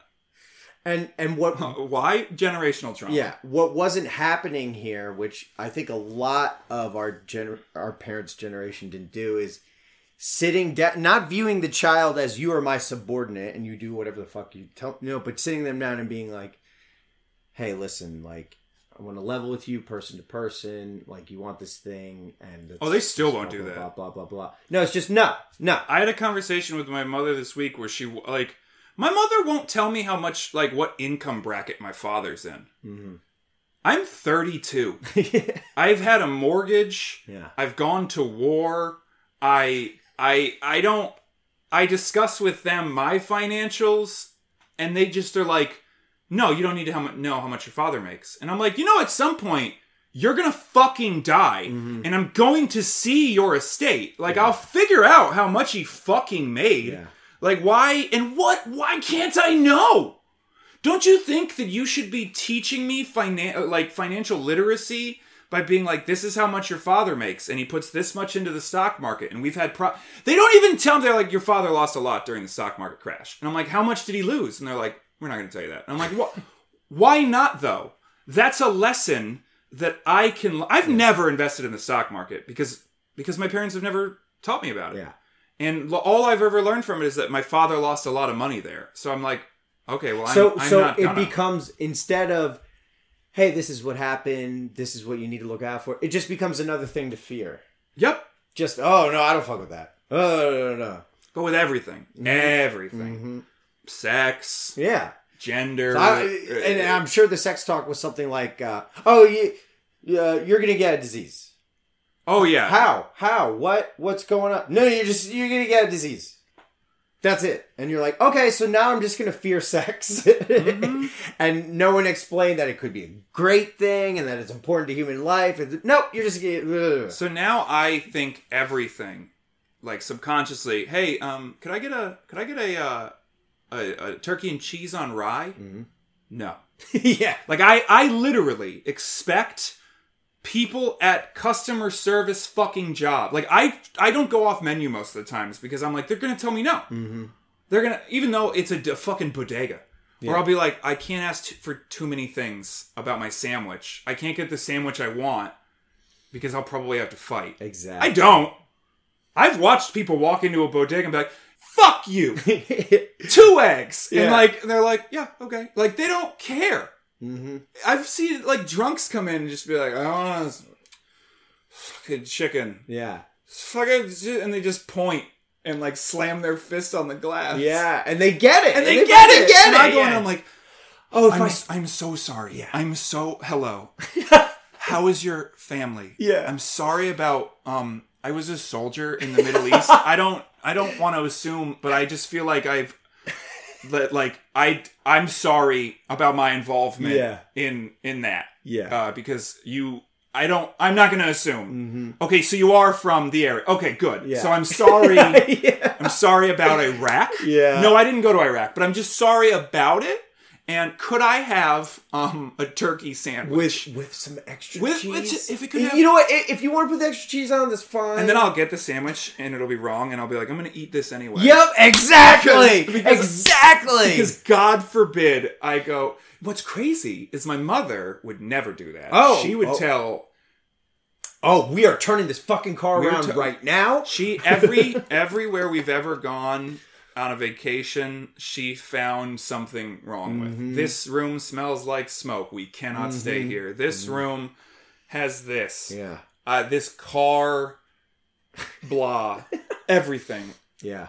Yeah. And and now I'm just like, oh no, I just I just found like three toenails yeah. um in my foot. I've legitimately found like a fingernail in my food and been like, oh, well, I guess I'll just throw this out and not tell oh, anyone. that's so gross. I'm just I just keep this to myself, I guess. But the the other message being sent besides you need to fear everything is you aren't a person this is this is the message that they're sending to childhood pat is you aren't a person worth sitting down and explaining this to and you shouldn't trust yourself either you are simply an object you are no and you accept that and it's and then we grow up and we say oh well i you know no one i it was never worth my parents to sit me down and explain I was just thinking about how when you're a medic, almost no one can tell you no. Mhm. I managed to keep finding jobs where where I would be the expert in the like we're behind we're out in the sticks. No one is around that is a higher medical authority than you. No one can tell you no. You're the boss Yes. now, buddy. yes And then I came home and became a paramedic way too young because paramedics are in charge of the scene. mm-hmm. No one, not not the fucking police, not the fire chief, nobody gets to tell me no. No, that's my patient. I straight up would tell. I, I, I can't tell how many cops. I was like, "We're leaving." No, I got to do. No, you don't. I'm leaving, and if you can either try to arrest me, or I'm taking this man to the hospital, and I Ah. would get, I would close the doors on the cop. Fuck you, Damn. and we would leave. damn Fuck the police, dude fuck the police because they're like, "We got to do my paperwork." I'm like, "I gotta uh, do medicine." One of those things takes precedence do you over think the other. do you think w- when you figured that out that was part of the allure of being like a medical oh, I, medic- I don't. I never. I, I, I figured that out just now. oh, okay This was. But I'm talking like thing. subconsciously, you wanted to be in a position where no one could say no to you. not only that, but also become such an authority on whatever I was doing that people wouldn't. That if t- people did say no, I would know I was still right. Mhm. which is a lot of my TikTok too. Is that I take positions that I'm really sure on, so that I know some people. It's really funny. Will come into my comments, com, um, Comp. come into my comments and be like, "You weren't even interested in the discussion," and it's like, no. I didn't make this video so that you would come along and write a three comment chain and I would change my opinion. Yeah. I don't give a fuck about your opinion. I made this video to tell you this is how the thing is. Mm-hmm. And like, don't get me wrong, sometimes I'm wrong about stuff and people will be like, hey, you know, this or that, and I, I get pissy and then I accept it eventually. But most of the time I'm going on there to just declare things. I'm not going on there to have a discussion. But, and When- I ha- hate to say this, aren't you kind of just doing what she did by just saying, "This is it. This is it." No. That's why I pick things like you should get a vaccine Mm. or the vaccines don't have fucking microchips Yeah, yeah, in them, yeah. you dumbasses. Yeah. Because I there is that's not a no out of hand. That's a no that vaccines don't have microchips Right. in them. Right. No, uh, you shouldn't vote for the fascist. That's why I, I I I tend not to go into like nebulous territory too much. That's that's fair. I take Yeah, hard true. like I'm not like um this is my sometimes I will with like Star Wars, but I'll I will I think it's funny to take a really strong stance Yeah. Well, on that. that, I mean, who cares? About yeah, that? who cares? Yeah, Because it's not real. But uh So things you're like, but you know, uh you are probably correct. I'm a brat. That's like I know that's because of them. It's out of spite. I do quite a bit out of spite. mm-hmm. Uh and I, I learned that by always having someone telling me no. well, it's when someone treats you like a brat, you're gonna become a brat. Just, yeah, just, yes. just like for, I mean, if you know, to be personally honest here, my parents always treated me like a drug addict. So I was like, well, might as well just be one because if that's what you're gonna do, you're gonna be up my ass about this all the time. Then I'll fucking do it. I never thought about that. Is that you you do sort of become, or or or can very quickly become the thing that your parents treat you like you are. Exactly. And my parents treated me, or or I guess my mother more, as someone who can't do anything. And a child. and ne- Even now, she Yeah. still treats me like a child. And I'll be like, hey, I'm an adult. Like, I'm the age you were. I'm the age my father was when he had me. So, uh, this is this is a like you gotta at this point. I get it. You're 20s, yeah. fine. I'm 21. You're still a baby. Mhm. I'm 32. Mhm. Like I'm a fucking. You can't get. I'm about to turn 33. I I'm a third of the way done yeah. of the best of Yeah. scenarios. There's no way I'm not in a, and like it's like okay, hey, maybe we could like maybe speak as equals, and like we're we, we're not in her estimate estimation. They I made you. You're my son. I Mhm. I uh you're all you'll always be that little kid to me. And I'm like yeah, but that is damaging. Mhm. But here's here's the thing is like we need to operate as if they aren't going to change because they most likely Oh no, I I've been that's what a lot of what I've been coming to terms with is that no like speeches. Isn't it weird that I also feel bad for openly admitting these things at all? Like you want to like not it I'm totally fine to talk about like the war and the things Yeah, I didn't like, yeah, but I don't want to be like, yeah, my mom was mean. well because there's there's shame to it and there's shame and there's and a big thing that happens too with this childhood stuff is the older generation will just be like, "Oh, you think you have it bad? Growing up, I Oh. had X, Y, and Z." Oh, she does that. Yeah. My mom was like, Oh, you think you had it bad? I grew up on a farm in Poland and had to milk cows and blah, blah, blah. And all that does is say the pain you're feeling isn't real. And then that makes a person psychotic because it's, it, you know, if my brothers beam me up every day, but I think this, I don't give myself the space to feel the pain from that. Ooh, it's going to come out sideways, baby. Right? Mm-hmm. because and and that's why I'm so against people comparing trauma because it's not about like yes like you know I I didn't have to grow up on a farm in Poland and have to deal with two alcoholic parents and have to milk cows at four in the morning but that doesn't mean that getting my ass kicked every day by my older brother uh was any better because of it. Pain is pain, Yep. right? That's why this pandemic, people are not taking it seriously because they're like, oh, big deal. You sat in your apartment and you watched Netflix. People died in the war. And it's like, yeah, man, that is true.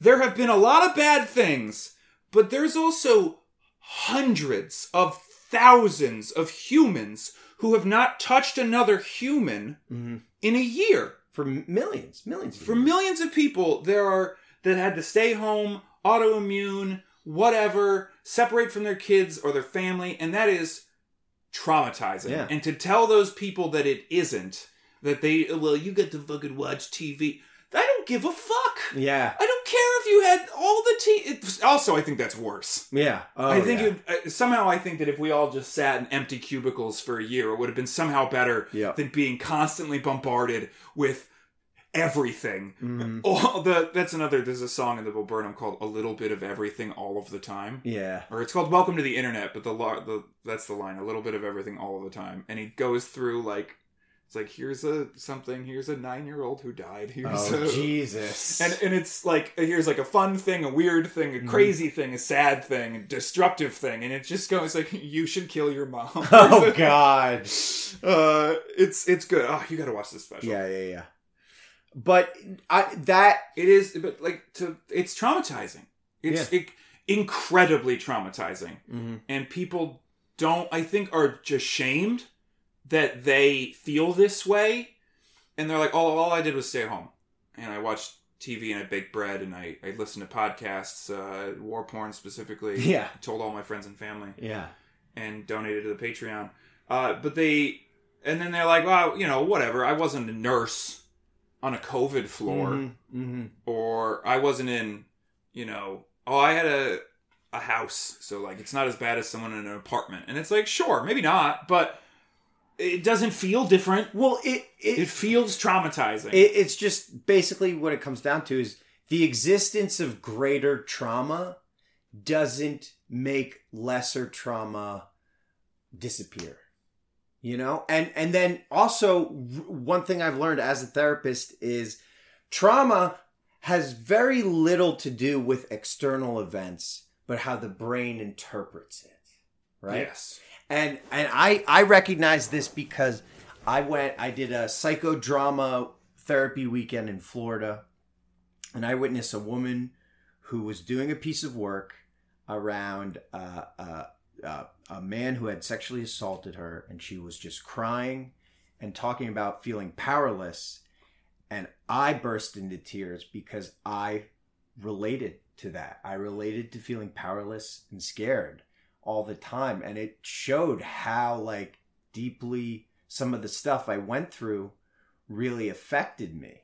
And it like that was a really eye-opening experience cuz you know for me it's like ah well brothers always fight and all this shit but I saw it mirrored in this woman who had experienced such a incredibly horrible thing and it showed that like in my mind the terror I felt was a similar terror to what she felt, right? Mm. And so, like, you know, like, th- that's the thing, like, about comparing trauma. Like, some of the stuff you've experienced in war, like, you know, is is very alien to me. But when we did start this podcast, like, some of the stuff you talk about, and I think some of the stuff our audience picked up on were like, yeah, I, I can relate to that you know Mm. not all of it obviously not waking up in the middle of the well I, just that that level of uncertainty lack of safety that feeling of danger I honestly think a lot of people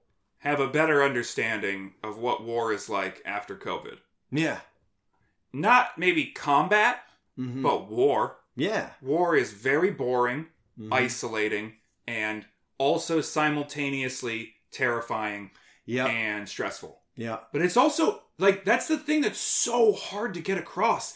It's really fucking boring. Mhm. It's ex- it's excruciatingly boring because you're waiting for like this horrible thing to kick off.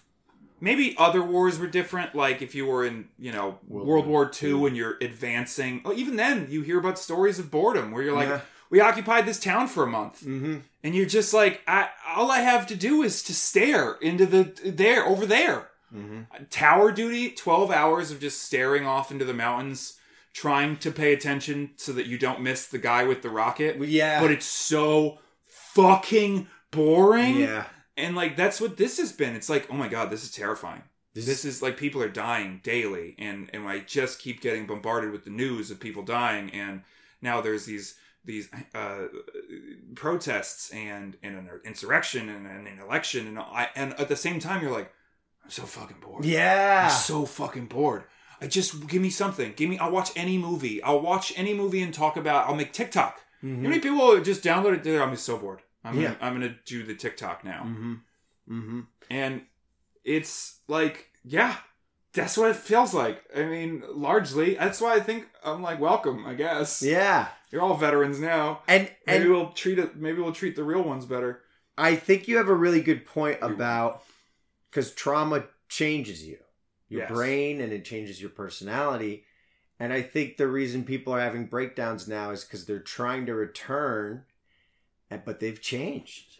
i remember the day i got home from afghanistan very clearly i was driving down some of the roads in my hometown and i was i, I looked over at this farm that i've passed thousands and thousands of times and i just thought to myself why am i so sad Mm.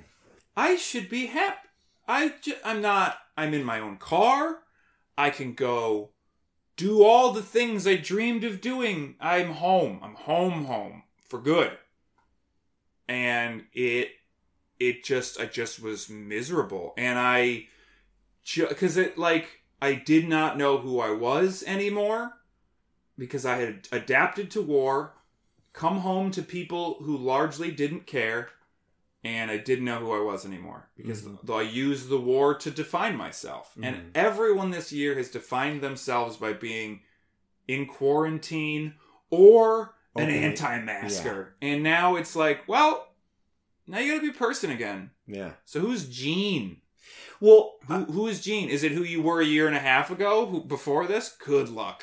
I I, I want to go back. So this is something I've I've talked about with my patients and my own therapist was any type of change, any type of shift uh, is going to naturally bring out some type of depression because de- Really? because depression at its core is a turn inward where we ask questions about ourselves in order to adapt to this new change. Is this right for me?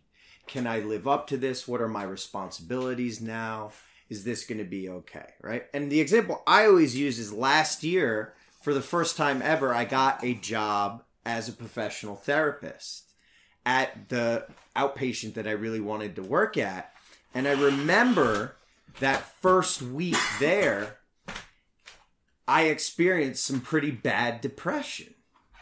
And I was like, why? Like, I should be so happy. This is what I've always wanted. But it was just my mind's way of looking inward and saying, you know, because I had I had been this unemployed, sort of lackadaisical guy, and now I had a nine to five, and I was like, can I do this? Can I blah blah blah?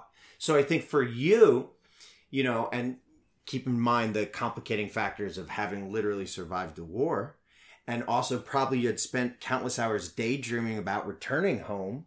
Mm-hmm. You return home, and automatically you're going to get a little depressed because you're going to be like, okay, can I do this? Is this right for me? Can I like make this change? But then you have the added trauma of what you went through was so intense. I want to just commend you just now. You leaned forward to whisper, and you Yes. leaned way back to yell. Yes, I did it, baby. It took a year. Yes. Yes, and I was making a really great point. You were, you, and you and you nailed it. yeah. You landed it. I I like that. Uh, I did forget what you were talking So about. So basically, like depression. right, depression change. So you're saying depression is like cl- not clinical depression. No. Because every human moves through periods of mania and depression, Yeah. correct? Yes. It's just like bipolar, it's when it's a sudden, hmm er- like, uh, erratic shift. But all humans have periods of mania and periods of depression albeit perhaps on a much longer timeline Right. Than like a cl- chronically depressed person. Exactly. But every human, I think, has moved through a period of depression yeah, people, you know, n- because it's just your your brain is moving through a heightened state and a depressed state, exactly. just like you sleep and you're awake, and it's just a helpful way for your brain to process these emotions and the because like in the moment you're heightened and you're enjoying your whether it's because I think even like extreme joy can be it's like hard to process that in the Yes, moment and then yes. later you might cry like i know sometimes people have like really good days and then they come home and they cry mm-hmm. because it's just so many emotions Mm-hmm. and and they just Uh, you had a good point on your TikTok about how trauma is processed after the fact. yes And I noticed yesterday, I, I went to the first concert I've been to in like 15 months, and I really enjoyed it. But it wasn't until afterwards where I was like, that was good. I really like that. Because in the moment, like, there's something about it. You're kind of worrying about this person or this and that. But then it's not until after where you're like, usually for me, I'm by myself too. And I'm like, that was really good. And in the same way, like trauma, especially because it kicks off your fight or flight instincts. So in the moment, you're doing whatever you have to can to survive. hmm And then afterwards, you're like, holy shit. it would also be like disastrous for a human to experience all the emotions like at once in in like a crazy situation because it's like emotions are complicated Yeah. and nuanced and messy Mm-hmm. and they're not it's not like you're like oh this happy Yeah, yeah, yeah. sometimes you're like i am ashamed and happy and Exactly, sad exactly. and angry but I'm enjoying thank- it and like blah blah blah. Yeah. No, and and that's and it know- takes time to like parse that and to and like i think like sometimes you'll have a, a an experience where you're like oh i'm just sitting on a porch and at a at a lakeside Mhm. and you can comfortably slowly experience those emotions. Right. but i think anyone who's had that experience will know that like sometimes even doing that like settling. And we are trained by our phones to not take long content dude i struggle. I will be on my discord all night. I've got my video game on my big tv i'm sitting here on the couch with the computer right here. I've got my friends on discord. We're chitty chatting and i'll be like okay i gotta let me get up close the discord turn off the video game take up my phone put on a youtube video for my walk over to the bathroom yeah. so that somebody's talking Yeah. so i'm not alone Mhm. i'm gonna take a shower should i take a like I should I take a contemplative shower where I like remember emotions? No. Let's put on a podcast. A podcast. Yeah. Yeah. and and so I can hear it over the the sound of the shower. And like that's why I like when I run. Running for me is is a time where I can experience emotions because it's like You don't the run f- with music or anything? sometimes I do. Last night I put on Taylor Swift's All Too Well and I hell yeah. literally sobbed while I sprinted down the street yes. uh, and like god it was so funny to me because it's just i just picture like you're standing there and all of a sudden this six foot four Yeah. guy goes sprinting by and, And tears are just streaming out of his Oh face as he mouths the words to a taylor swift song and that like oh that's funny Dude. but like i i don't know i just needed to like really cry Yeah. and so i it helps me to be like moving yeah. and like get out and i usually run to the coast and i look at the city and i will like try to i'm at a point where i'm so overtuned that any song will probably make me cry Mm. like if it's a little bit emotional like I, I'll, I'll be at the grocery store and it's some 90s like Oh. power ballad and I'm like starting to tear up and I'm like, oh my god, I am just to the brim Yeah. with yeah. emotions. Dude, I went in a, a, a New Jersey rest stop and they were playing Rick Astley. Never gonna give you up. Just a great, a great fucking song. I agree. Yeah. Um, but yeah, it does take it, it's funny how there's in the moment you're experiencing whatever and then you sort of need a period to reflect on it afterwards. And I, at a societal level, we were just in a very intense moment, and now we kind of need a reflective period. But uh, you know, capitalism is like, nope, there's no reflective period.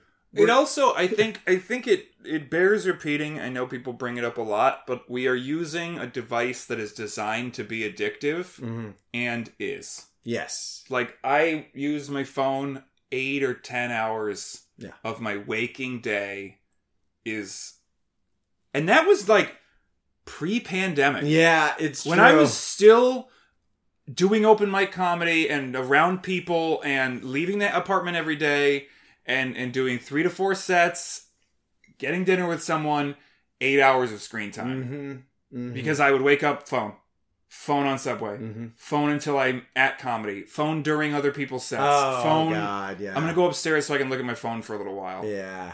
I would literally be like, I gotta. ugh, I'm tired of watching this live comedy. I'm gonna go upstairs Yeah. Oh, and look at my phone. Oh God. and then you it's it's designed to be addictive it is they're refining it Mhm. and it it makes your brain like i know for me with adhd tiktok is is devastating because Oh, it's so much just flick flick And- new and- thing and new you thing can, new like- thing new thing And it has to be like the first two seconds you're invested, or if not, you're gonna. yeah flip- oh flip. I, people i like i like you're my friend i like you bored yeah, yep, bored yeah. bored bored oh, and bored you know what? Do I you ever get into one where you just start flicking for like a straight minute and you flick through like 30 or 40 videos and you don't stop on a single one like you're channel flipping? No. You never did? You never No, not. I'm not at that point yet. Did you ever do that when you were a kid like you'd want to watch TV and you just flip through the channels and you'd get to a point you'd be like click click click click, Yeah. click click click just like hunting for the dopamine. Yeah. Where is it?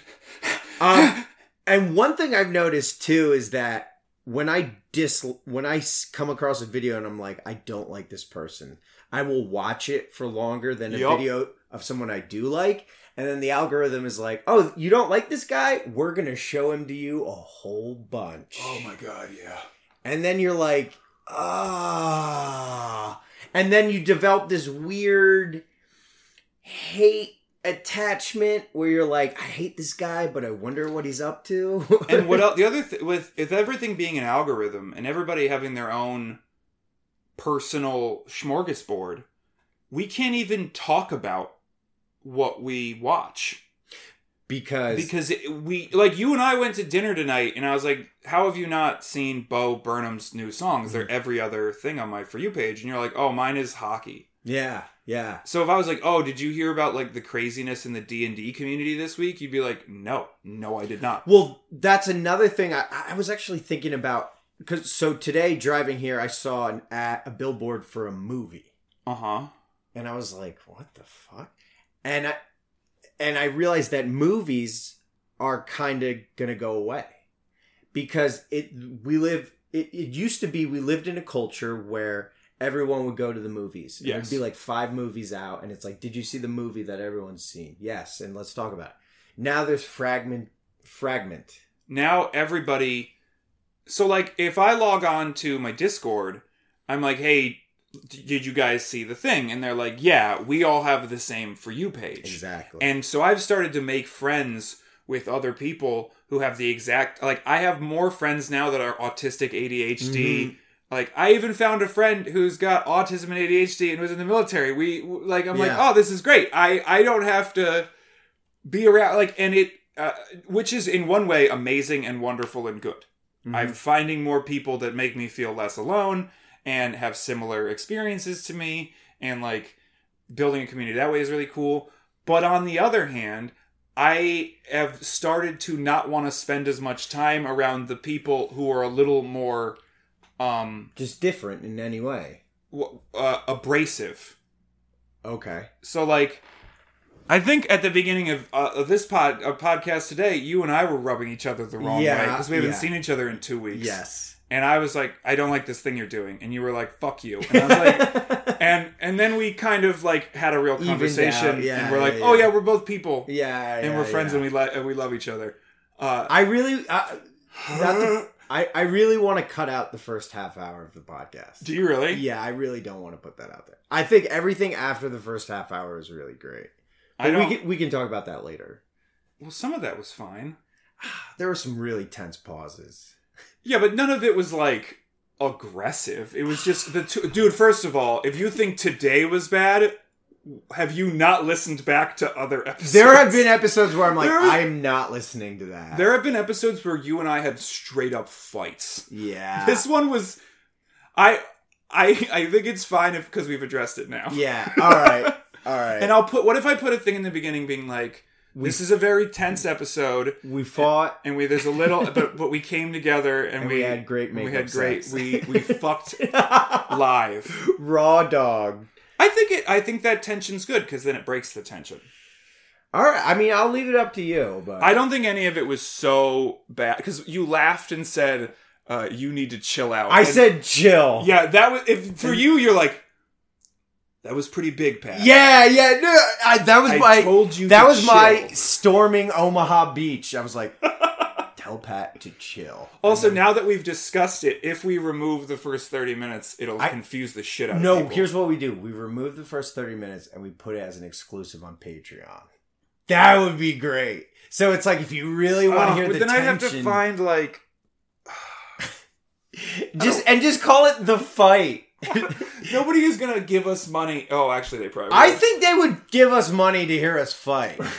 to hear to hear some slight tension. Some, I thought, come on, dude, that would be so good. that feels uh Exploitive, exploitative. dude. Let's do it. I'm kind of tempted now. I do need money. Yeah. Um, what what would be like a good? I don't even know where a good entry point would be. I think at the half hour, like, dude, the entries don't matter.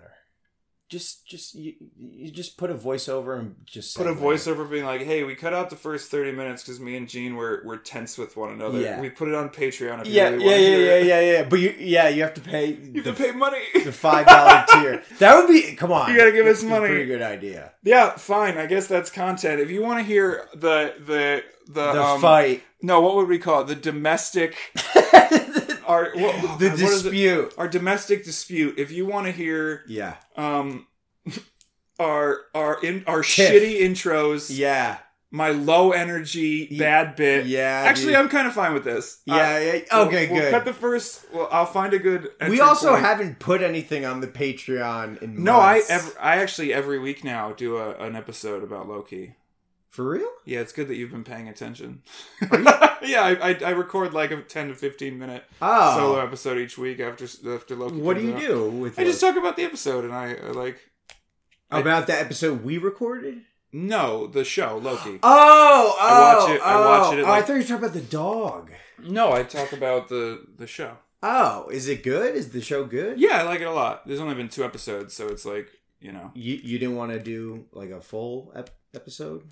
Uh, I figured this would be like good for the. First of all, it's only hundred people out of our two thousand Okay. regular listeners are on the Patreon, so like we could still do a full episode. All right. And Well, the other nineteen hundred would. dude, you know what we should do is I should not watch the show, and you should, and then you describe it to me. Okay, so then um, Tom Hiddleston and uh, Tom Hiddleston says to what's his name Owen Wilson.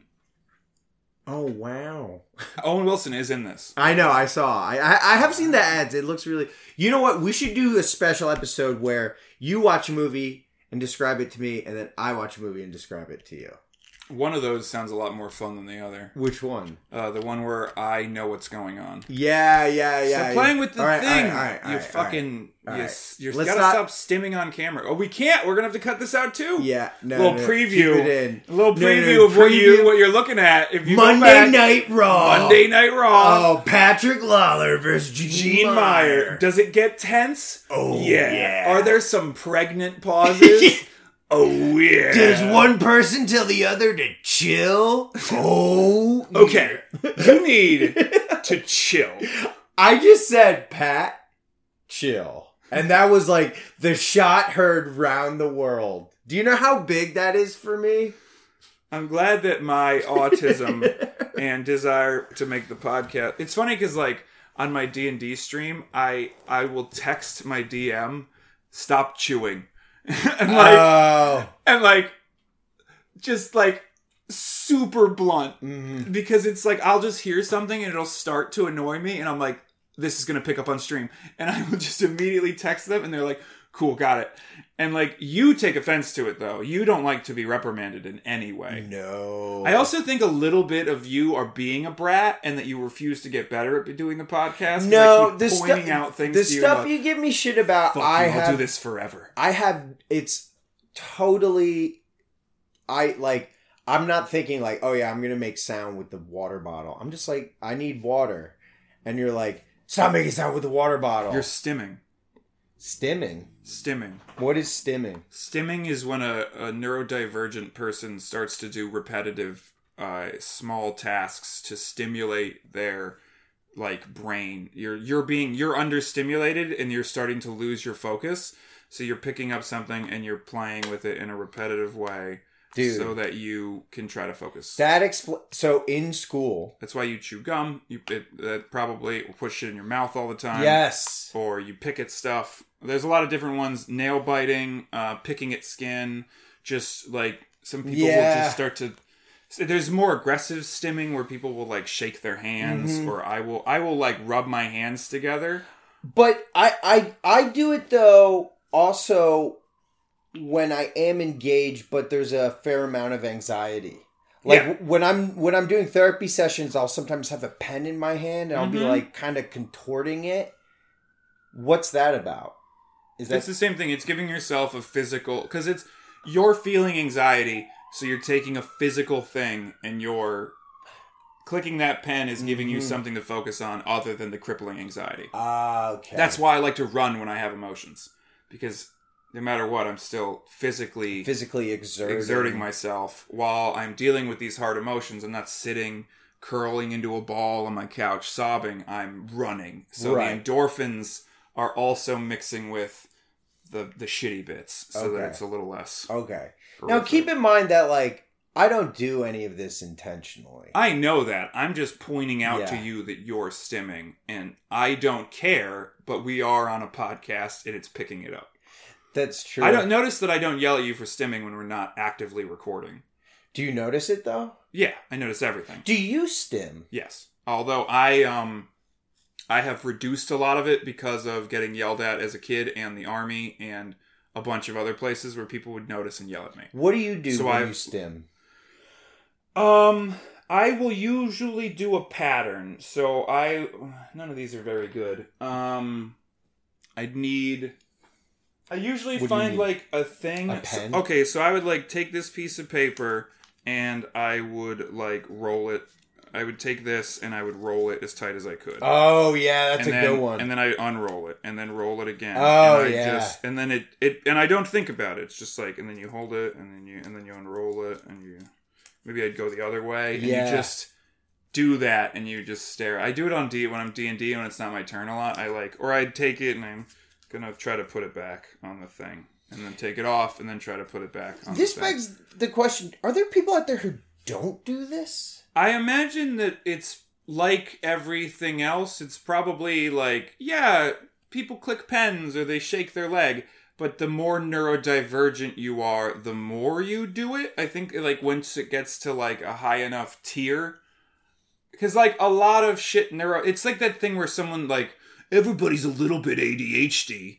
Hmm. And it's like, well, if that's the case, why why don't we change society to be more accommodating? Right. But uh, if it's like, you know, I have a really hard time focusing. hmm Everyone at some point has had a hard time focusing. Yeah, yeah, yeah. I can't do it.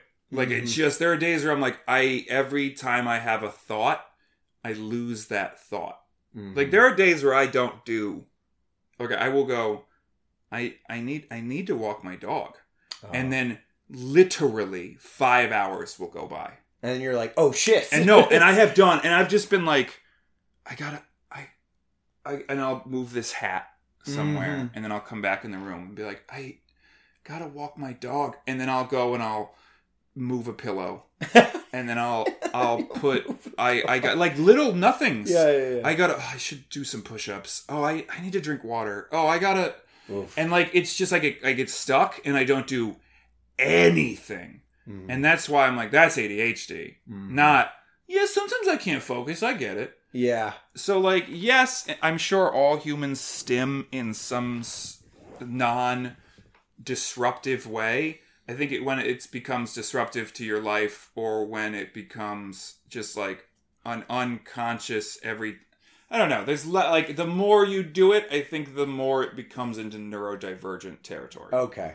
and that accompanied with a bunch of other Other stuff. clusters of it, it's so Just like everybody masks a little bit. yes. sometimes but a mask for a neurodivergent person is something that they learned through repeated trauma and they largely can't take off regardless of whether or not they want to and like other people code switch at work and while those are similar yeah. phenomena and you could you could look at one and the other and see a lot of similarities they're not the same and the um, severity, of it Yeah. Because, like, some people are like, well, what do you like without your mask? And I'm like, I largely don't think I could take it off. Yeah. Uh, I think, well, any, that's the problem is that any time you're with another human being, inherently it's performative somewhat, right? Um, but I think with, with neurodivergent people, it's, it's to a heightened level, right? It's where, ooh, if I don't perform well, I will be destroyed.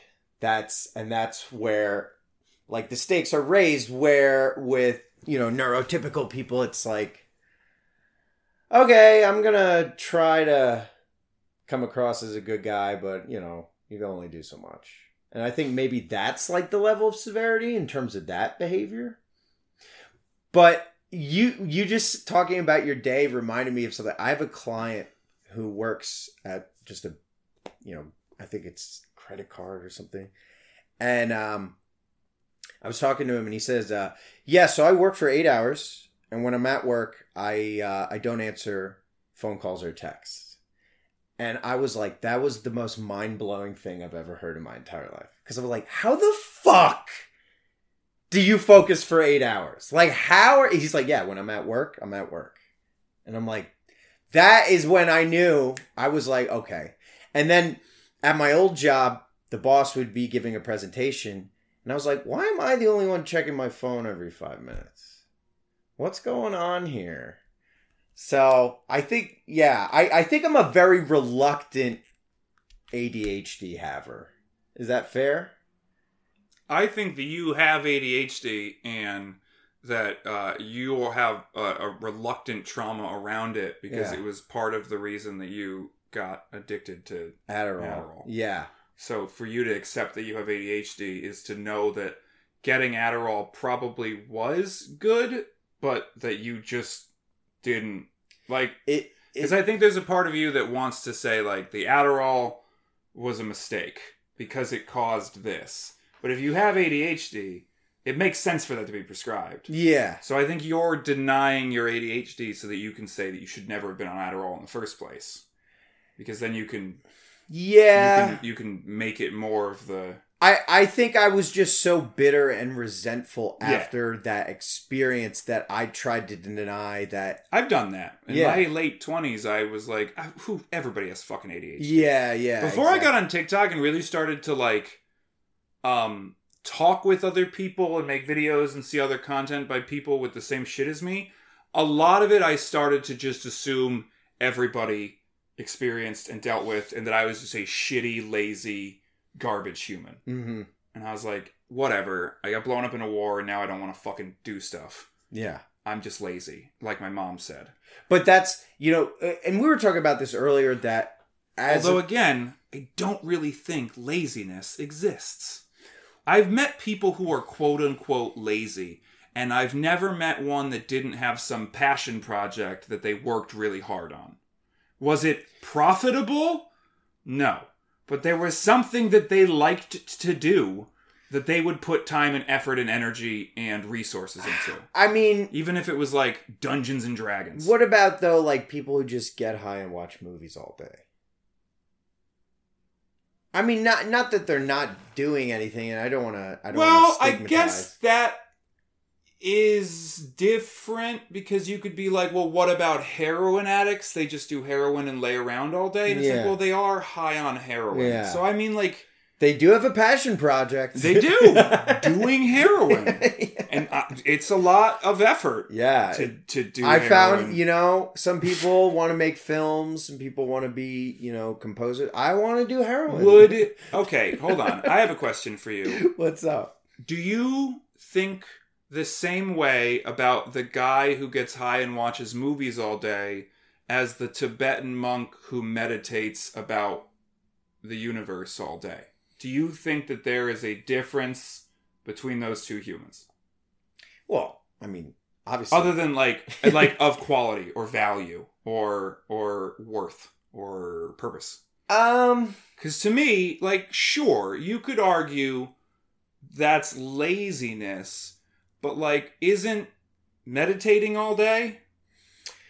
Not I- that meditating isn't hard work, Yeah, but yeah. like, you're sitting and you're contemplating, I I would or trying not to contemplate. I would really try to not cast judgment on either person, cool. That's probably the best, right? and answer. and but I will say that um Gosh, I, I wonder if we've got like a bunch of Tibetan monk fans who are like going to be like fuck like, you. whoa, Yeah. fuck you. I'm gonna bust out of this Zen moment to write an angry email. I am done being a monk, and I am going to fly to America Yeah. and whoop this guy's ass. Yeah.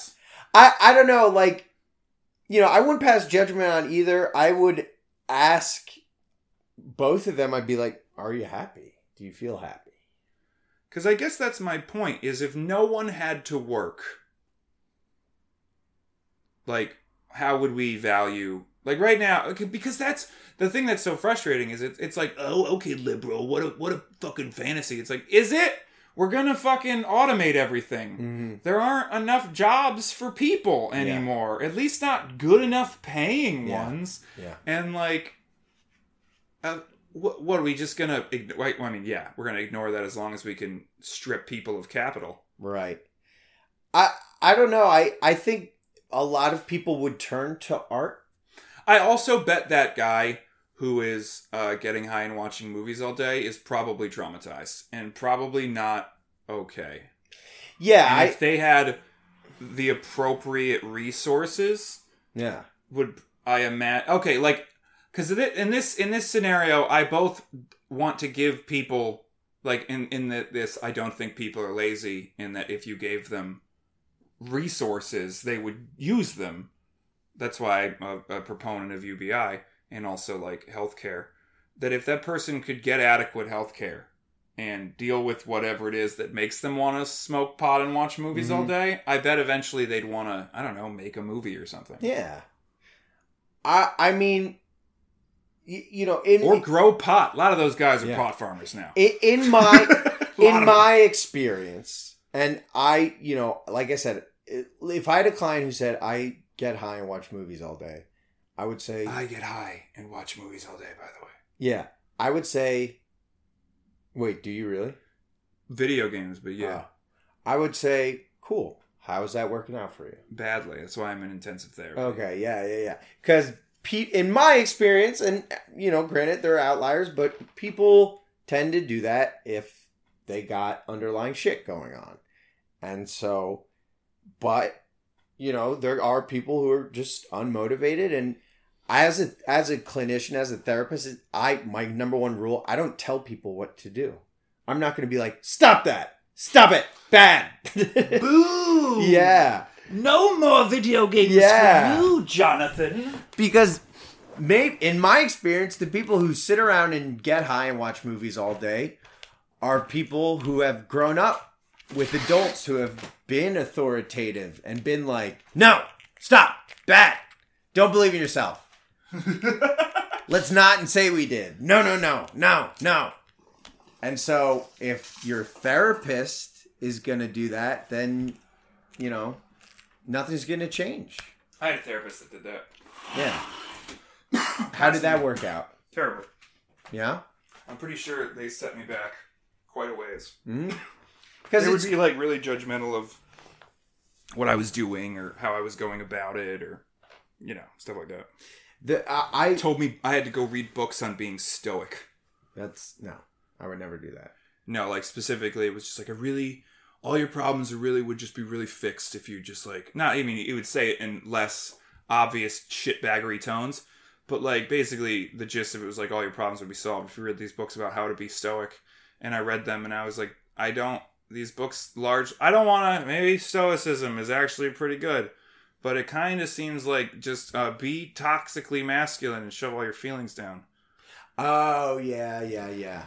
I mean, it's not. I mean, the books are like you should be feeling your feelings and be a be a leader and blah blah blah. And like, yeah, some of these things are good things, but it wasn't like go to therapy and work that shit out.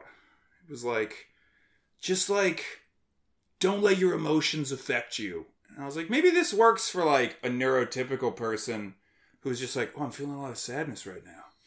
It's crazy to me when I see a person, and I've seen this, especially in neurotypicals, and I'm, I'm trying not to judge. They'll just be like, wow, I feel really sad today. And I'm like, wow, okay. When I feel sad today, I'm curled up in a ball, sobbing, mm. like unable to do anything. That's when I'm like, today is a sad Yeah, day. yeah. And I just like don't get out of bed. And then I just watch a person be like, wow, really, really feeling like a little bit of melancholy. Yeah. I'm like, oh, that must be tough. And I, sorry, that was so Yeah, fucking bitter. But like, I think that's the sort of person who would benefit from stoicism. Well- maybe I don't know. Maybe stoicism and neurodivergence are just like peanut butter and chocolate, and I haven't figured that out. But uh, I read the books, and they didn't fucking help. I, I I know this that one of the the fundamental components to happiness or or or successful whatever is being emotionally honest with yourself. And then you know, I the only book I will recommend is Brene Brown because she talks I read a about- lot about. I read a lot of Brene Brown. Yeah. I've got a couple of them in here. I think She's awesome and she's all about vulnerability. She's basically the opposite of stoicism, if you think about it. Being be vulnerable, vulnerable. with other human beings, and and how that is the fundamental source of connection to other people, which I think a lot of our problems can be broken down to connection. Whether we feel connected with other people, whether we feel connected with ourselves. And I think depression is obviously you don't feel connected with other people, but you also feel disconnected from yourself. I agree. I also think that brings us back around to like this year, everyone has been physically disconnected, but like you said, we were all sort of united in this goal Mhm. of, hey, we're all in this together. I saw a really amazing video at the beginning of the pandemic that was like, we are all in our own individual spaceships Mm. waiting for the Earth to get better, and Mhm. then we'll all land and go back to, and like we, we're all in our, we're all orbiting the Earth together, but we're in our own little pods. And I was like, that, I like that metaphor in that we are alone together. Yeah. But now we're just alone. And the people who are like, I'm not ready to go back out feel even worse because other people are like, I am. Mm-hmm. Here are all these photos. Look how fucking good a time I'm Yeah. having. And you're like, oh, oh boy. I, and before it was like, fuck you, COVID. And now it's like, oh no, I could do that if Yeah. I'm, if I'm, you know, access to vaccines or whatever. Well, we've been talking a lot about social media and how it affects us, but How it's, how it's the worst thing. I think social media and uh, not enough people I talk like those about. those little tiny blackfish. By The the, way, little- they're my favorite of the like the clown. Because remember, those clownfish are the size of clownfish, so they're like Big. they're they're little. They're like Oh, they're clownfish little? are like this big, Okay. and so those little tiny blackfish with the white dots are like an inch big. Damn. They're little. They're little itty bitty. They're so cute. But uh, Unlike these ugly fucks. uh, the I think one of the things that is really harmful in our society is FOMO, fear of missing out. I agree. I for me, because I'll be on TikTok and I'll see these like wild parties. I'll be like, I'm not there. Am I really living a good life if I'm not on a boat in Miami? Ugh. and they, I saw a video where a guy was talking about how social media has led to a rise in teenage suicide, and I think that is a huge component of it because you are seeing such a small portion of other people's lives, and it's usually like a very A specifically curated Mhm. beauty filter added Yep. snapshot of people usually experiencing a good moment or or like because it it feels it always feels weird and performative to me when people cry on social media i posted a photo of myself last night when i was in the running in the rain because i thought it'd be funny of me like smiling and be like hey fellas Yeah. run in the rain while you're crying and no one can tell. And even that i was like this makes me feel weird and uncomfortable. Hmm because it's like you're not supposed to put that or if you do like i know women do put up like crying photos Yeah. and stuff but it it it doesn't it feel like that like that's not what this is for. This is for curated bullshit. Well, it, it, it's it's so. oh man if only you'd seen the bo burnham special. I know. I where he commented on this I know. in the song white woman's instagram although a lot of people i think have missed the point What What's the gist of the song?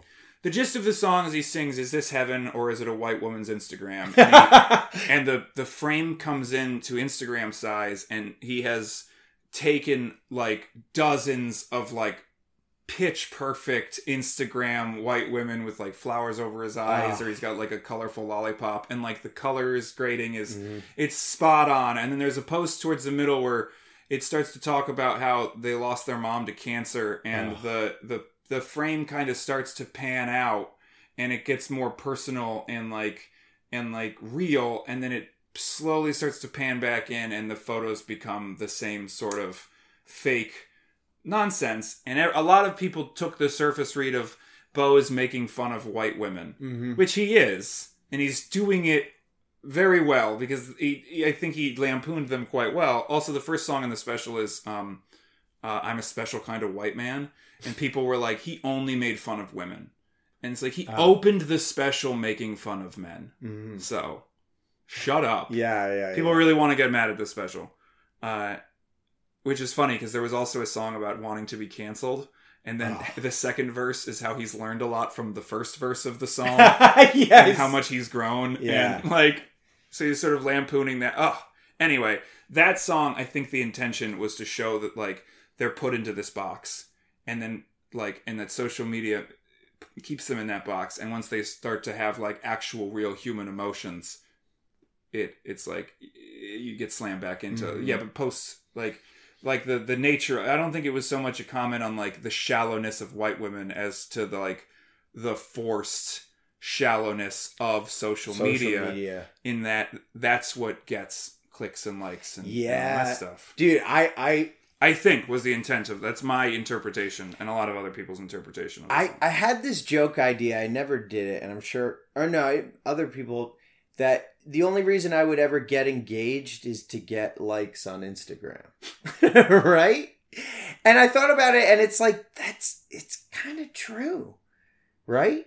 Just to Mhm. get oh, dude, you got to get a photo of you on one knee and her with her hands over her face, dude. That would guarantee you 400 likes right there, and you're like, bro. And you think about that more than the fact of like um the fact that you're gonna be married to this person and have to spend the rest of your life with them, right?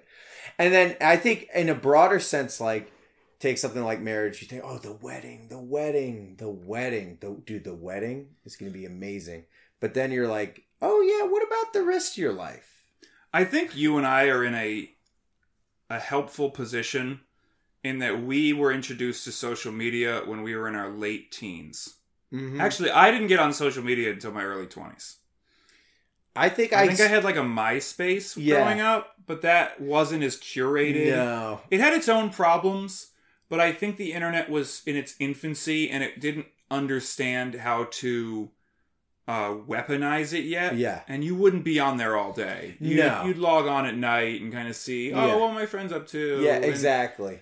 Uh, you used to see a lot. People would used to be a lot, I think, more personal on social media, Mhm. where they would just like people still do, but I think the unwritten rule has become don't actually be Yourself. yourself. Yeah. Because it used to be on MySpace, to be like, um, maybe if you're angry now, but don't be like, you know, don't spread your dirty laundry. Is the the the unsaid assumption, but it wasn't that in the beginning because no one knew what it was. So people Mm-hmm. Yeah. would just straight up talk about whatever the fuck Exactly. they were thinking.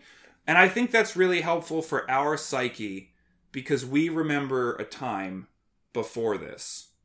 Yes. and now we have now we're living in a time after. So I still will. I'll be sitting here and I'll go, oh, oh my god, I've been on my phone. Okay, and I just like I have to throw. I'm like I'm addicted. That's Mm-hmm. addiction. This is addiction, and I'm like I'm going for a run, and I'm going without my phone. And I, the problem for me is like I work on my phone, Yeah. so it's like I got to come back. Uh, It's true though. Like but but the generation after us started there. exactly. So like the shit I have a problem with from being a kid, I can't even imagine the psychological damage we've done to this fucking generation of having them grow up performatively on Instagram, on Snapchat, and TikTok. TikTok, and TikTok because they it they watch people they know blow up, and then they're like, okay, well, literally anyone can do this Mm-hmm. what is and it's and it's there's this this like hey why aren't you streaming yet Exactly. why aren't you why don't you have a youtube channel figure that shit out eight year old brian Well, it's that FOMO, that pressure of. I imagine nowadays kids in high school, there's probably one per class where it's like, oh, she has like 1.1 million TikTok followers. yeah Oh, I'm. Uh, I, that was not a part of my no. high school experience at all no one was social media famous that Yeah. wasn't a thing Yeah. The- I went. I remember watching Angry Video Game Nerd and Nostalgia Critic, kind like back when they like pioneered hmm online video yeah, yeah, like yeah. reviews and stuff, and then watching everybody spawn out of that, and then like I, I don't even remember who the first like influencers were. I- were like I hate that term. I hate that I know term. it's technically Just a what- hot it's girl. Technically It's just what- a no. hot- I technically am an influencer. When I think of an influencer, I just think of like a hot. it's anyone I think with a social media following. I have a five hundred and twenty thousand. But but I you don't sell shit. Well, you at least try to con- sell shit. Well, I try to sell our podcast. Yeah, but it's not like Bang Energy is paying you Yes, X amount. Yeah, yet. That's true. I've gotten plenty of those offers. I just haven't pulled the trigger on any of them. You should do it. Yeah, I probably What will. were some of the offers? Uh, I got one that was for like a CBD gummy, and I was like, Oh. I will for sure get banned on TikTok for that. Oh yeah. And people were having problems with that. I've gotten uh, that. I got some sort of sex toy thing, Dude. And then there was like, oh. I don't remember. None of them were like. Sex toy slinging Pat Lawler. Yeah. Hey guys, little tip from a veteran: when you're when you're shoving something up your ass, use a flared base. yeah. Actually, that's a tip from a paramedic, Yeah. and I'm serious. Yeah. Uh, if it's going up your butt, it better have a flared, flared base base. because it will pull that thing right in. Yeah, And you will have to go to an ER, and then we, I promise, share those photos with each other. Hell yeah. It's against HIPAA. You're not supposed to do it, but I But when I, I will would do it. I would show up at the ER and some nurse would be like, "Hey, you want to see what uh what we X-rayed inside a person today?" And I'd be like, "Yes, of course I do." So they wouldn't. I mean, obviously, didn't say the name, yeah. but I definitely saw those unflared bases. Oof. Uh, light bulbs are the worst one. Yeah, um, we've talked Don't about this do that. before. Those can break. Yeah, don't do that. That's why. People are dumb. That's that is uh Don't shove breakable things into Uh, your body pooper, yeah. or any part of your body. It's true. Don't shove. I think. I think I'm confident in saying don't shove breakable things into your body. I when I go to shows, I take toilet paper and put it in my ears as an earplug. Don't even love that. Get like real earplugs. But I always lose them. Just buy them before the show. They're like a dollar. All right, fine. I'm proud of you for at least putting something in your ear. I also uh, like to stick matchsticks up my pee hole. Is that is that good? Bad? just gotta cle- clean it out, dude. You know, you gotta- I am pain. You got to clean it out every once in a while. I physically hate you. Do you ever floss your dick, bro? What if we became like a douchey bro comedy podcast? We're like, dude, well, uh, we've already talked about Bitcoin. yeah. Do you ever like you ever like get in an Uber and like you, your dick is like hanging out of your pants and you're like, whoa, whoa, whoa Is this your idea what a douchey comedy Yeah. bro sounds like? That Yeah. he gets into an Uber with his I, dick I- out? I don't know. I don't know what they talk about. They definitely don't talk about mental health for two hours. Uh, no, probably not. Yeah. Maybe. Let's not assume. They're like, bro, have you Bro, heard this guy? have you ever been like sad Yeah. and then you like go to therapy? No, I have bro. been in intense uh, EMDR therapy the last two weeks. How has that been going? It's a lot. Yeah. It is. Um, it's been physically unpleasant. Like it in the moment is hard to do because it's just you're just experiencing like all these emotions. Mhm. It's also like I realize I've repressed a lot of stuff. Yes. Nothing like oh no, my uncle.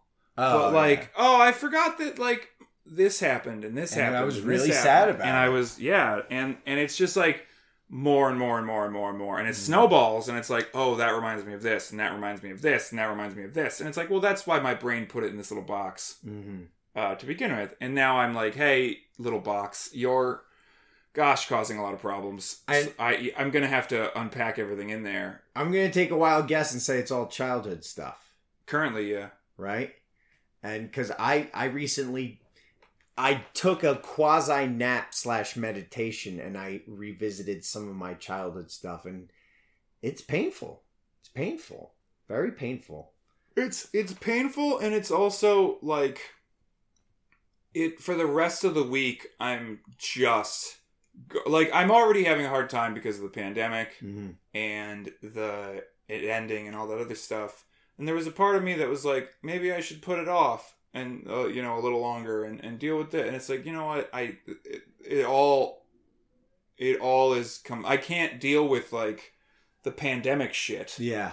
because it's built on this foundation Exactly. of other bullshit and it's like there's always going to be more trauma and there's always going to be and like right now at least i don't have like kids that Mhm. are being traumatized while I, I I am home alone a lot.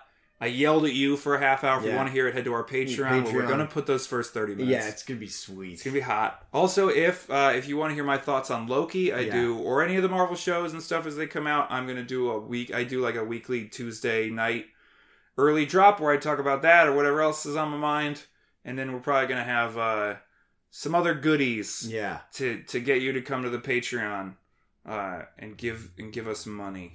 Um. So Give me that sweet, sweet money. so I want it. do you notice that? Give me that money. Give me give me that money. Yeah. Uh, do you notice that when you have issues with people or situations, it can all be tied back to Yeah, it's really frustrating. yeah, It's it's like because I, I- it's funny. I'll go to my therapist and be like, I'm having this problem and this problem and this problem, and she's like, Do you need me to tell you yeah, yeah. I know. I it's know. about your mom? I know. and I'm like, No, I know. It's so true. It's it's like it's it's it's like it's route it, it's kind because it you know what it's kind of like is like you're watching a tv show and there's this character that you've gotten to know and you're Mhm. just sort of rolling your eyes as they do or maybe you're watching the tv show for a second time and you're like ah here we go yeah, yeah, yeah, yeah. we get it we get it michael you're having a hard time because you can't form a family Yeah. but you'll figure it out well, it's and like, like that's how I'm starting to feel about myself, in that I'm just like, yeah, I know the it's the same every time. it's like well, uh, did you ever watch Scooby Doo? Yeah, So Scooby Every time I get to the end, I pull the mask off and yeah, it's my mom. Yeah. Well, no. Scooby Doo was the worst show because they only ever introduced one character who could possibly be the suspect to be the monster. And so when they pull off the mask of the monster, of course it's the janitor. Who else would it be? Would Shaggy take an evil turn? I don't fucking think so. That's what therapy is. Who you pull the mask off, it's one of your parents Or both your or parents. both of your parents. That's it. That's it. Or you pull the mask off and it's the absence of your parents. Yeah, or it's the absence of your parents. It's like that scene where Luke goes into the cave. Although sometimes it, it's the Luke goes into the cave and attacks his, it attacks Darth Vader and it's his face under the mask, Yeah. and you're like, oh gasp! Uh, it was me all Mm-hmm. It along. was me all along. a lot of that a lot of it is um me reframing like oh i i do this and i do that. And it's like it's like i'm bland like ugh i'm always doing this. Mhm. and it's like well yeah of course you're doing that dummy. Because you got these messages growing up and this is your reaction to it. Although i i do want to stop and say you know it usually is the parents but one thing that can really traumatize people is bullying is is bullying at school and that can cause a lot of the similar issues that parental abuse can cause but you could make a case that when a child gets bullied the parents should step in and protect them from that. So you could ultimately still tie it back to the parents. i mean i think just like acknowledging the childhood trauma and i think we're doing this more and more is like a huge part Mm-hmm. of like if you've built the foundation of your neurochemistry and your reactions to the world off of trauma you're, you're gonna you're gonna have a hard time. So you have to like and it's just like an a lot of work to go in there and knock those foundations Yes. down and then start to rebuild. Because it's not like you i think a lot of people think they can go to therapy and take the bits out that don't really work for them. Oh, i'm just you know i'm a really anxious person i'd really like i'd like some tips to not be anxious anymore and it's like what you probably have to do is come to terms with the fact that your father Yep. made you an anxious person with this set of behavior and that you have been building your personality around you know whatever his behavior was Exactly. and now you have to tear all that shit down and rebuild it and like granted it's gonna be faster because you you're an adult now Mhm, and mhm. like you can you can do that work but it's not as easy as going in and being like "Mm, okay i'm just gonna i'm just Yeah. gonna turn these screws here and there and i'm just gonna not i'm not gonna have the anxiety no more And- or i'll just like i'll take this pill and then i'll be fine and Yeah. it's like you you probably still need to do a lot of emotional labor Well, when I work with people, so there's a couple of layers. First, there's the I focus on on the self talk, right? And because most people have who are traumatized have really bad self talk. I'm a piece of shit. I suck. I'm not going to do anything well. And so I say before we get to the childhood stuff, we gotta we gotta identify when we're saying that to ourselves, and try to replace it with some positivity. And I always say, I know it's going to sound corny and cynical, but just say, I'm okay. It's okay. Everything's going to be all right. I've started making TikToks ostensibly for myself that I then publish, but a lot of my recent TikToks of, of me being like, "Hey, it's okay to not be okay," Yeah. have directly been at me, and then I just watch them. Mm-hmm. And then every time I go to look at the comments, the video will play, and I'll just hear my own voice being like, "Hey, fucko, Yeah, it's you're you're a good person. exactly. You're it's fine. You're Mhm. good. because Give yourself some slack, asshole." that, like, just just being like, and that's where like stuff like CBT comes I in. just love that we keep coming back to this turtle, the sea turtle. fucking up this pile of rocks. This, I don't know what he's looking for. The self talk is like the immediate fire, and you try to you try to put that out. Oh, he found it. He's eating it. And then once you address that, then you're like, okay, well, where do those negative thoughts come from? And it's usually the parents or some trauma. And then you and then you start to make the connection, oh, I have this negative thought because I experienced this as a kid. And instead of beating yourself up for beating yourself up, you start to see yourself as, oh, I'm a person recovering from trauma. And it allows you to humanize yourself. I agree. Nice. I feel like I'm giving away all my therapy secrets for free. Did, did the flip? Oh, I think this video loops. oh, really? Yeah, I remember that flip. I got excited last time. yeah, too. this looks a little familiar. It's those weird dick anemones. Dickfish. and the and the little fish rubbing up against the dicks. Yeah. Look at him. Look at him rubbing on those sea anemone. Those look like condoms filled with water. Doesn't it look yeah, like a bunch they really condoms? fucking do. They really fucking do. They have like weird bulbous You know what's funny? condoms. if we take out the first 30 minutes, they don't know that we have a, a fish documentary on. oh my background. god, they don't. So they're going to be like, what are you talking about? I think it's time that we start playing jokes on the audience. you know?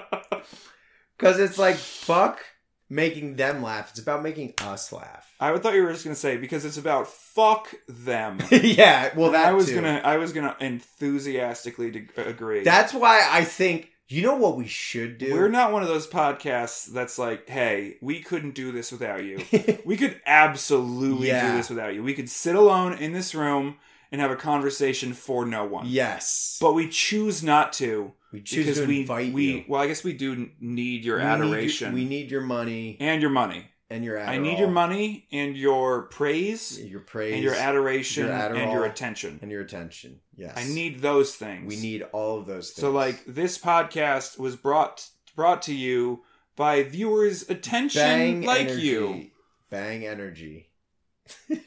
Because remember, we're a family Mhm. in that we do all the work, you get all the reward, but then sometimes you give us you money. give us money. yeah. So like a family. Yeah, like a family That's how families work. with money. Yeah, because like we're like the dads. We're Yeah. like your gay dads. We are your gay dads. We're your gay dads now, and and everyone knows that you give A f- gay, you give your gay dad an allowance. A flared bass. A f- a- Flared- Listen, champ, gay dad here. Gay dad here. Uh, you got to use a flared base. Flared base, bro. A human being, Human being. flared base. Like a, a dick has a flared base. That's the rest It's of the, the person. rest of the person. Yeah. No butthole's strong enough to suck an entire person Ah, up into it. Yeah, you make that noise, but I don't know. I don't know. okay. Well, when you find it, dude, I, I will find that. what would that would that look like? The like ending of Alien Two, where the alien goes through the hole in the spaceship. Yes, Okay. I've never seen Alien Two. but Oh I'll my god. I hate you. We should we should watch that for the cat. It has um, it has a lot of Marines and stuff in it. It actually Dude. would be a really good movie for the podcast. Yeah, and I feel like no. Have you seen Alien? I have seen Alien. So you've seen Alien. You haven't seen Aliens. That's the only other one worth watching. Dude, let's watch it. All right, we'll do Aliens. I really like that movie. It's like soldiers versus a bunch of Hell aliens. yeah. Although I wonder if we should watch Alien first. Ooh, what if we did Alien as a uh, Patreon exclusive like watch party thing? Okay. What if you came over and we watched Alien and recorded our riff track, and then we did an episode about aliens, yeah. which is the more Yeah. military of the two. Yeah, and that way it would incentivize people to sign up to the To- Patreon. for the Patreon, yeah. Yeah, because they're Yeah. like, I want to hear these two fight. I want to hear them talk about I, Alien. w- we could also, um, we could do the mo- uh, what? I was gonna say we could do the movie before the podcast so that we could fight during the movie, and then we'll we'll be in a better mood by the time we do the podcast about Alien Two. So, so we fight while we're doing the live track to Alien. Yeah, Okay. get all the awkwardness out early. Yeah, yeah, yeah. I could do that. Cool. I would be fine. Let's do aliens for the next one. Yeah. Unless I think of a different thing that's topical that we need to do. I feel like no new movies are coming out. Uh, not for a couple weeks. I think July's a bunch of a bunch of bullshit. when I does think. Black Widow come out? I think like November, Oh. maybe July. No, you know what we should do? Eternals is like August. We should win like a mo- When Shang Chi? we should go to a movie theater together. That would be fun. That I would be like- sick. Let's go to Alamo Drafthouse. It's Where's my that? favorite. Where's it's that? over in downtown Brooklyn, over by um Do they have an IMAX? No, but here's the thing: you go in and they bring you food, and like you order food while you're eating or while you're watching, eh, or like popcorn or whatever, or like reg- like a dinner. And it is no talking rules, and people get kicked out if they talk, and you can't make noise or show up late. It's got like, or they'll like straight up be like, "Get out." Wow. It's awesome, Wow. and the food is like so good.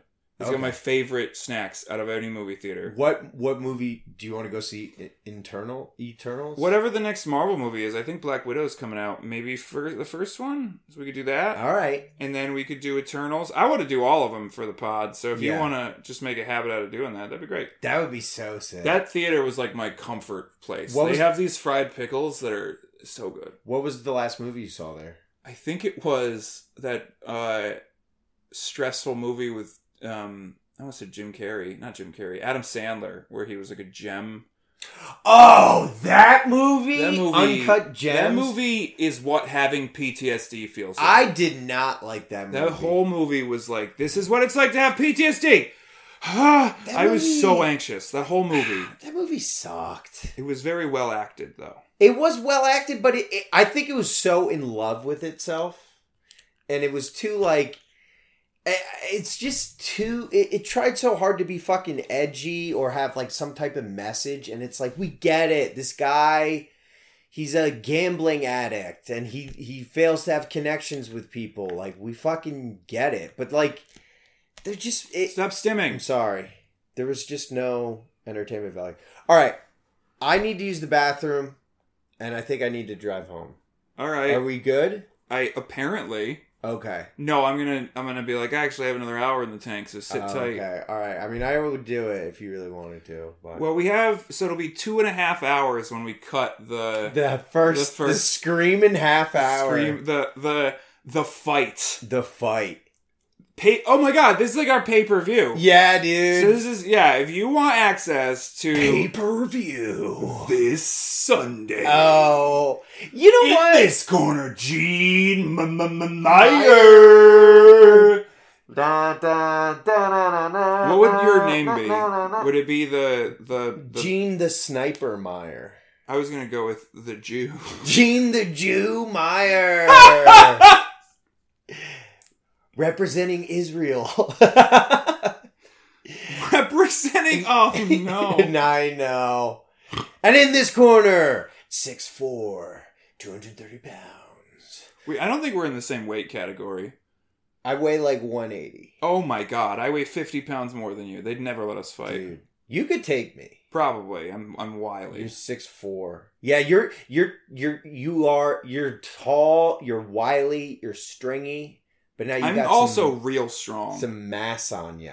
I'm also like bulking again. So uh, once I get uh We should up- lift, bro. I do lift. If you lived in the city, I would. dude. Do you ever go to a parking lot of a high school and just free do free weights? Yeah, you know, I just I, I head on down to the old High school. old stomping grounds. yeah, dude. I put on my Letterman jacket and I just hang out. 32 year I'm like you you kids you don't understand You don't I, I threw the I threw the game winning pass Yeah, yeah, yeah. before you were born You're still a twinkle in your daddy's ball sack. yeah I knew your dad great Actually, guy. great Great, guy. guy. that was Greg he says I shouldn't hang around you yeah well I mean he's not wrong well, he's, yeah, he's, you know. you know I do I'm actually if I don't come any closer yeah, I, I am not legally allowed to be within 100 feet of you yeah, so. dude. Dude, what character was that the high school quarterback It felt like a Will Ferrell character. pedophile? Like, Yeah, yeah, yeah. pe- I, I, think I implied that character was. Yeah, there was some pedophilic undertones. I don't know why. Oh, Yeah. look, whales. Yeah, dude. You know what had? You know, eh, speaking of pedophilic undertones. Oh yeah, sperm humpback whale. whales. Oh, I was gonna say sperm whale. Who? What back are they humping? I hear those whales. Children. I hear those whales uh, start start having kids by like three. That is oh, that's messed up. That's fucked. Well, how how up. old is three in whale years? Oh, I don't care. What's the legal age of consent for a whale? I don't think animals have a legal age of consent. That's kind of that's kind of messed up. Are these whales gonna fuck? Is that like is this their dance? They're like showing each Their other their fucking tummies. dance, dude. What would what would be your mating dance? My mating dance is uh Sitting in a corner crying. is yelling. I I think I'm like a bird Mhm. in that I get on the internet and I preen Yeah, and I yell a lot and you put on the dragon onesie. and I put on the dragon onesie and I'm like y'all come to me. You I I, you know, how have you been doing that department? uh poorly. Yeah, any any any action? Any uh any hot babes? Uh, nope. Yeah, I did flirt maybe with one person. I couldn't tell, so I like sent it to my friends, and one of them made fun of me, and then the other one was like, "Yes, this is flirting," Nice, but I'm not a hundo percent. What did they say? Who the the flirting? I'm not gonna like. Okay, I'm Not gonna What was the gist? What was the gist? It was just like, I don't, I don't even know how to describe it. okay. I don't want to give away deets. It was like the Bo Burnham special. It was beyond words. It was I, yes, sure. In in that I I think that I'm uh purposefully bad at flirting. I like to try and do it badly. There's just something about me that won't do things the right way.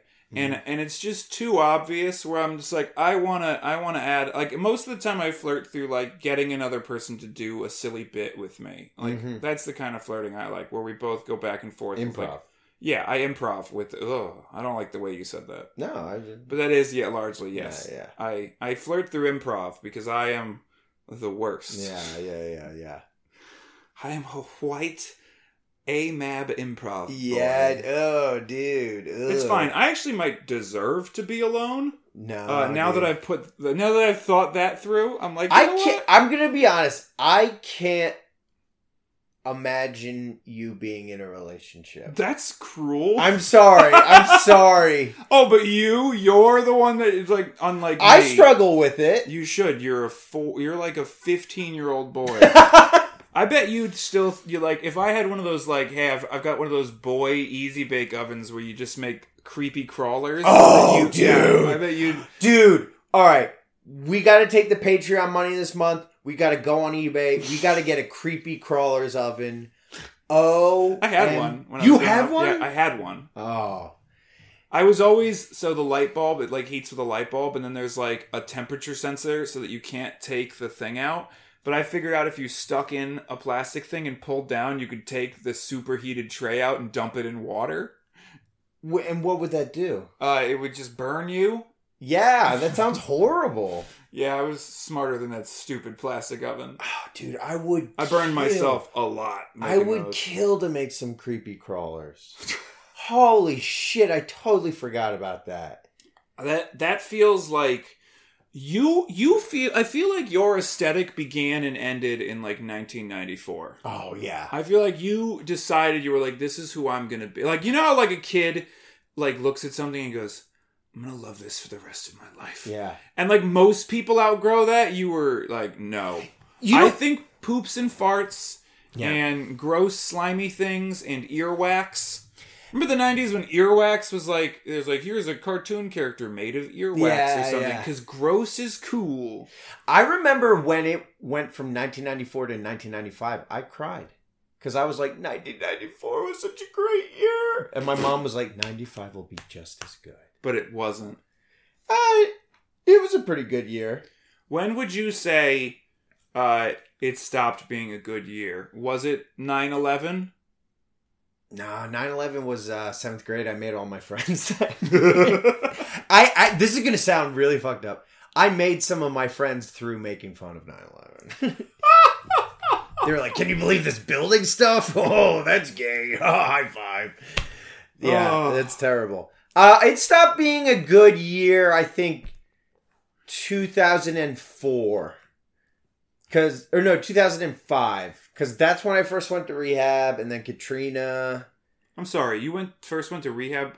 when I was like 16. Oh wow, Yeah, it was it was lame. for Adderall.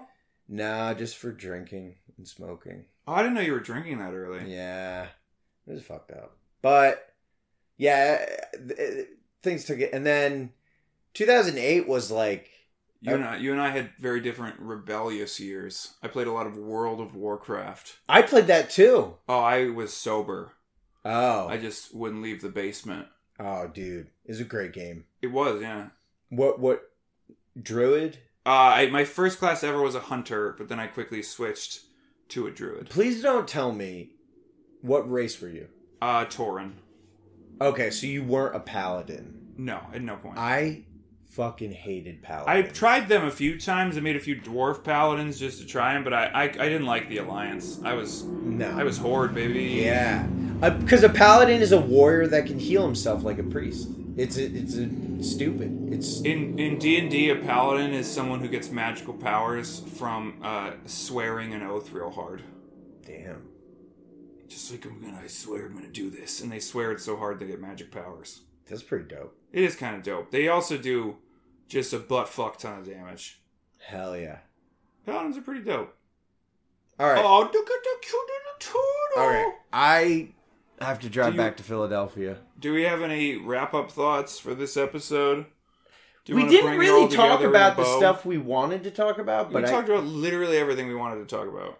We didn't talk about uh, suicide. Yeah, we did. We talked about like why people are doing it. We don't have. true. I don't think anybody needs to be told what it is or Yeah. or it, it just why it's on the rise. That's true.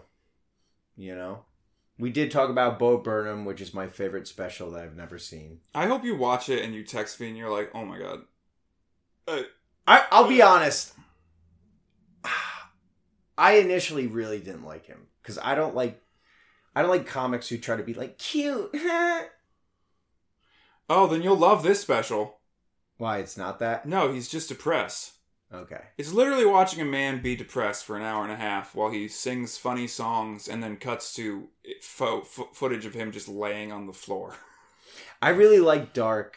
It is real dark. Yeah.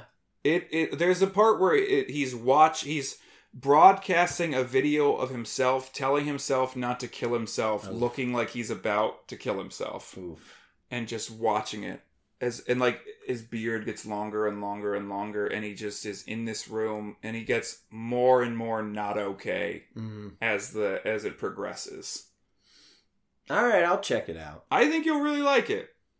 What if I don't like it? Is it? Am I going to be wrong? Yes. Okay, I figured. Unless you can articulate to me why you didn't like it, I'm just going to assume you're being an ass. Uh, I just Like you were with Iron are there boobies in it? No, it's just a man alone in a room. Are there any like explosions? Uh, I don't think so. Is there a hockey fight? I don't think so. Okay. Talking animals? They do. Uh, there's a sock puppet at one point. That's cool. Yeah, What about like is there any like it talks about the proletariat. You'll like the sock puppet. Oh, really? Yeah, it's existential. Does he talk about socialism? I saw that somewhere. yes, the sock puppet specifically talks about socialism. Is it like performative socialism? Uh, no, eh, all of it. His entire special is performative.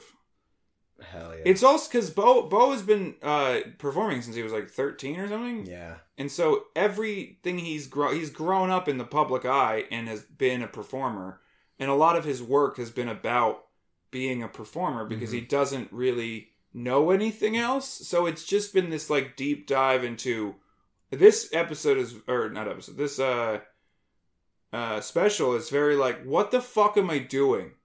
Is this do you want this? Do you want me to be funny? Like is this is that helping? Should I be funny? should anyone what the fuck is the point and like and then it goes on from there and it's just this very weird surreal interesting breakdown. And i think like i said in the beginning it's not just uh like oh we were all inside our houses for a year. I think it's also like the inside of his head. Mm-hmm. and also like the ins- like he's trapped in this box of being a performer. There's it's there's a lot of like everything. He and he criticizes himself for this. He goes i, I never write anything that doesn't mean something else or he said something like that Is there any nudity? uh yes by the end of the episode or by the end of the special he is completely naked Is it?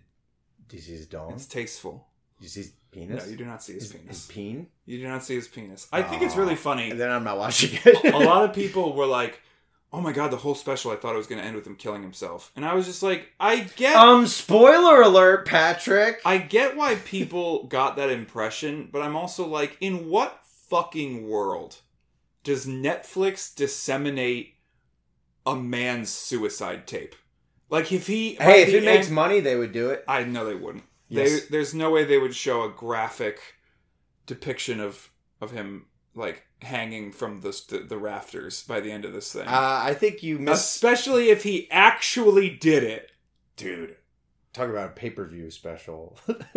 Bo Burnham this just- Sunday like, I kills himself. I just keep seeing that on TikTok. Like, I, I, I was worried he's going to do it by the end. And I was like, really? Like, there's no part of your brain that kicks in and goes like, I'm watching a Netflix special. Yeah, This is a family channel. Netflix Netflix's Family Channel. Do you see Hard X? They have like the Ted Bundy shit on there. Ted Bundy. First of all, nobody associates horrific murder with, uh, Netflix. with no with um, R rating. You're allowed to talk about daytime TV is like SVU. But what's the difference? This is the special victims unit. Between- We talk specifically about Oh, children okay. getting, and then you're like, it's two in the afternoon. That reminds me of a very funny story. Actually, it's not funny, but it's funny. I had to check a friend into the psych ward last weekend, and in the waiting room, they were playing Law and Order SVU. And I was like, not the best show to have on the TV in the waiting room of the psych ward Mhm. of this hospital. So, like, of course, Netflix is like, yeah, here's a documentary about a guy who ate people because no one associates that with like violence. But you can't have like, here's an actual. they don't associate tape. cannibalism with violence. Nope. Really think about America. Do we? What is one of the most popular forms of podcasts Murder porn. hmm Murder porn. But why is suicide different than murder? because murder is there's a villain there's a villain and a victim Suicide is scary. suicide is scary suicide is not something and the, uh, another big big big big part of murder porn is that it didn't happen to you it could but it didn't Yeah. and so you get to feel that vicarious thrill of imagining yourself in that scenario, wondering what you would do, wondering if it would say, happen the same way to you. That's why a lot. That's why it's particularly attractive to women because it's it's something that or AFABs because it's something that they have to deal with. But it also is like on the one hand, it's like how soldiers watch a lot of war movies. Yeah. So that it's it's a form of training almost of like this is a threat to myself. I'm gonna know everything about it because it both gives me a vicarious thrill and also informs me so that maybe it won't happen to me. Mm-hmm. And that uh you don't need that with suicide Yeah. because there's no watching watching a video of that isn't going to give you a tip on how to not do it Well, I think cuz you just that's how that works. murder is more of an external thing, Yeah, where suicide is comes from it's very within. it's a personal and and y- yeah, and it's not like glamorous or although sometimes it is sacrificial suicide is a big like in movies oh i'm gonna take this grenade and run Yeah. into the monster yeah.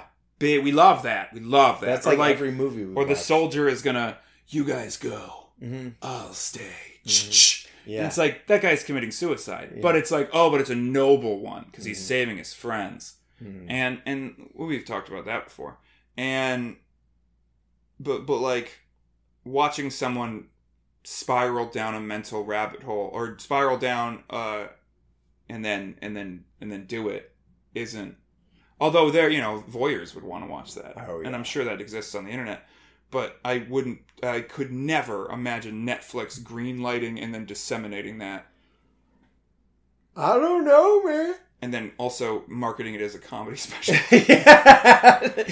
the ultimate comedy. You guys in for some goofs? Yeah. Well, on that note, I'm gonna go pee. look at that dolphin This was a great episode. Uh, subscribe to our Patreon, www.warpornpodcast.com slash Patreon. Nope. That's not it www.patreon.com forward slash warporn Uh, podcast Follow us on Twitter and Instagram. and Instagram. We also, I made a Facebook page in the fall. Ugh. I know. Uh, I do not subscribe to the Facebook. yeah. If you can find it, I guess. We also, we want to br- bring these episodes to YouTube, right? Probably. Yeah, at some point. Uh, hey, uh, if you want to see the first 30 minutes that made Oh, yeah. made Gene feel weird yeah. and see if who was right, who was the winner of the the the the June uh June tw- Juneteenth. the heat the heat wave The heat wave, the heats summer heat, the heat baby. wave. It is actually really hot in here. Yeah. All right. You go pee. Okay. Um, hey guys, thanks for sticking around. Download all the episodes so the numbers go up. Tell your friends, and and as always, swiggity swaggity. Swiggity swaggity. All right, bye.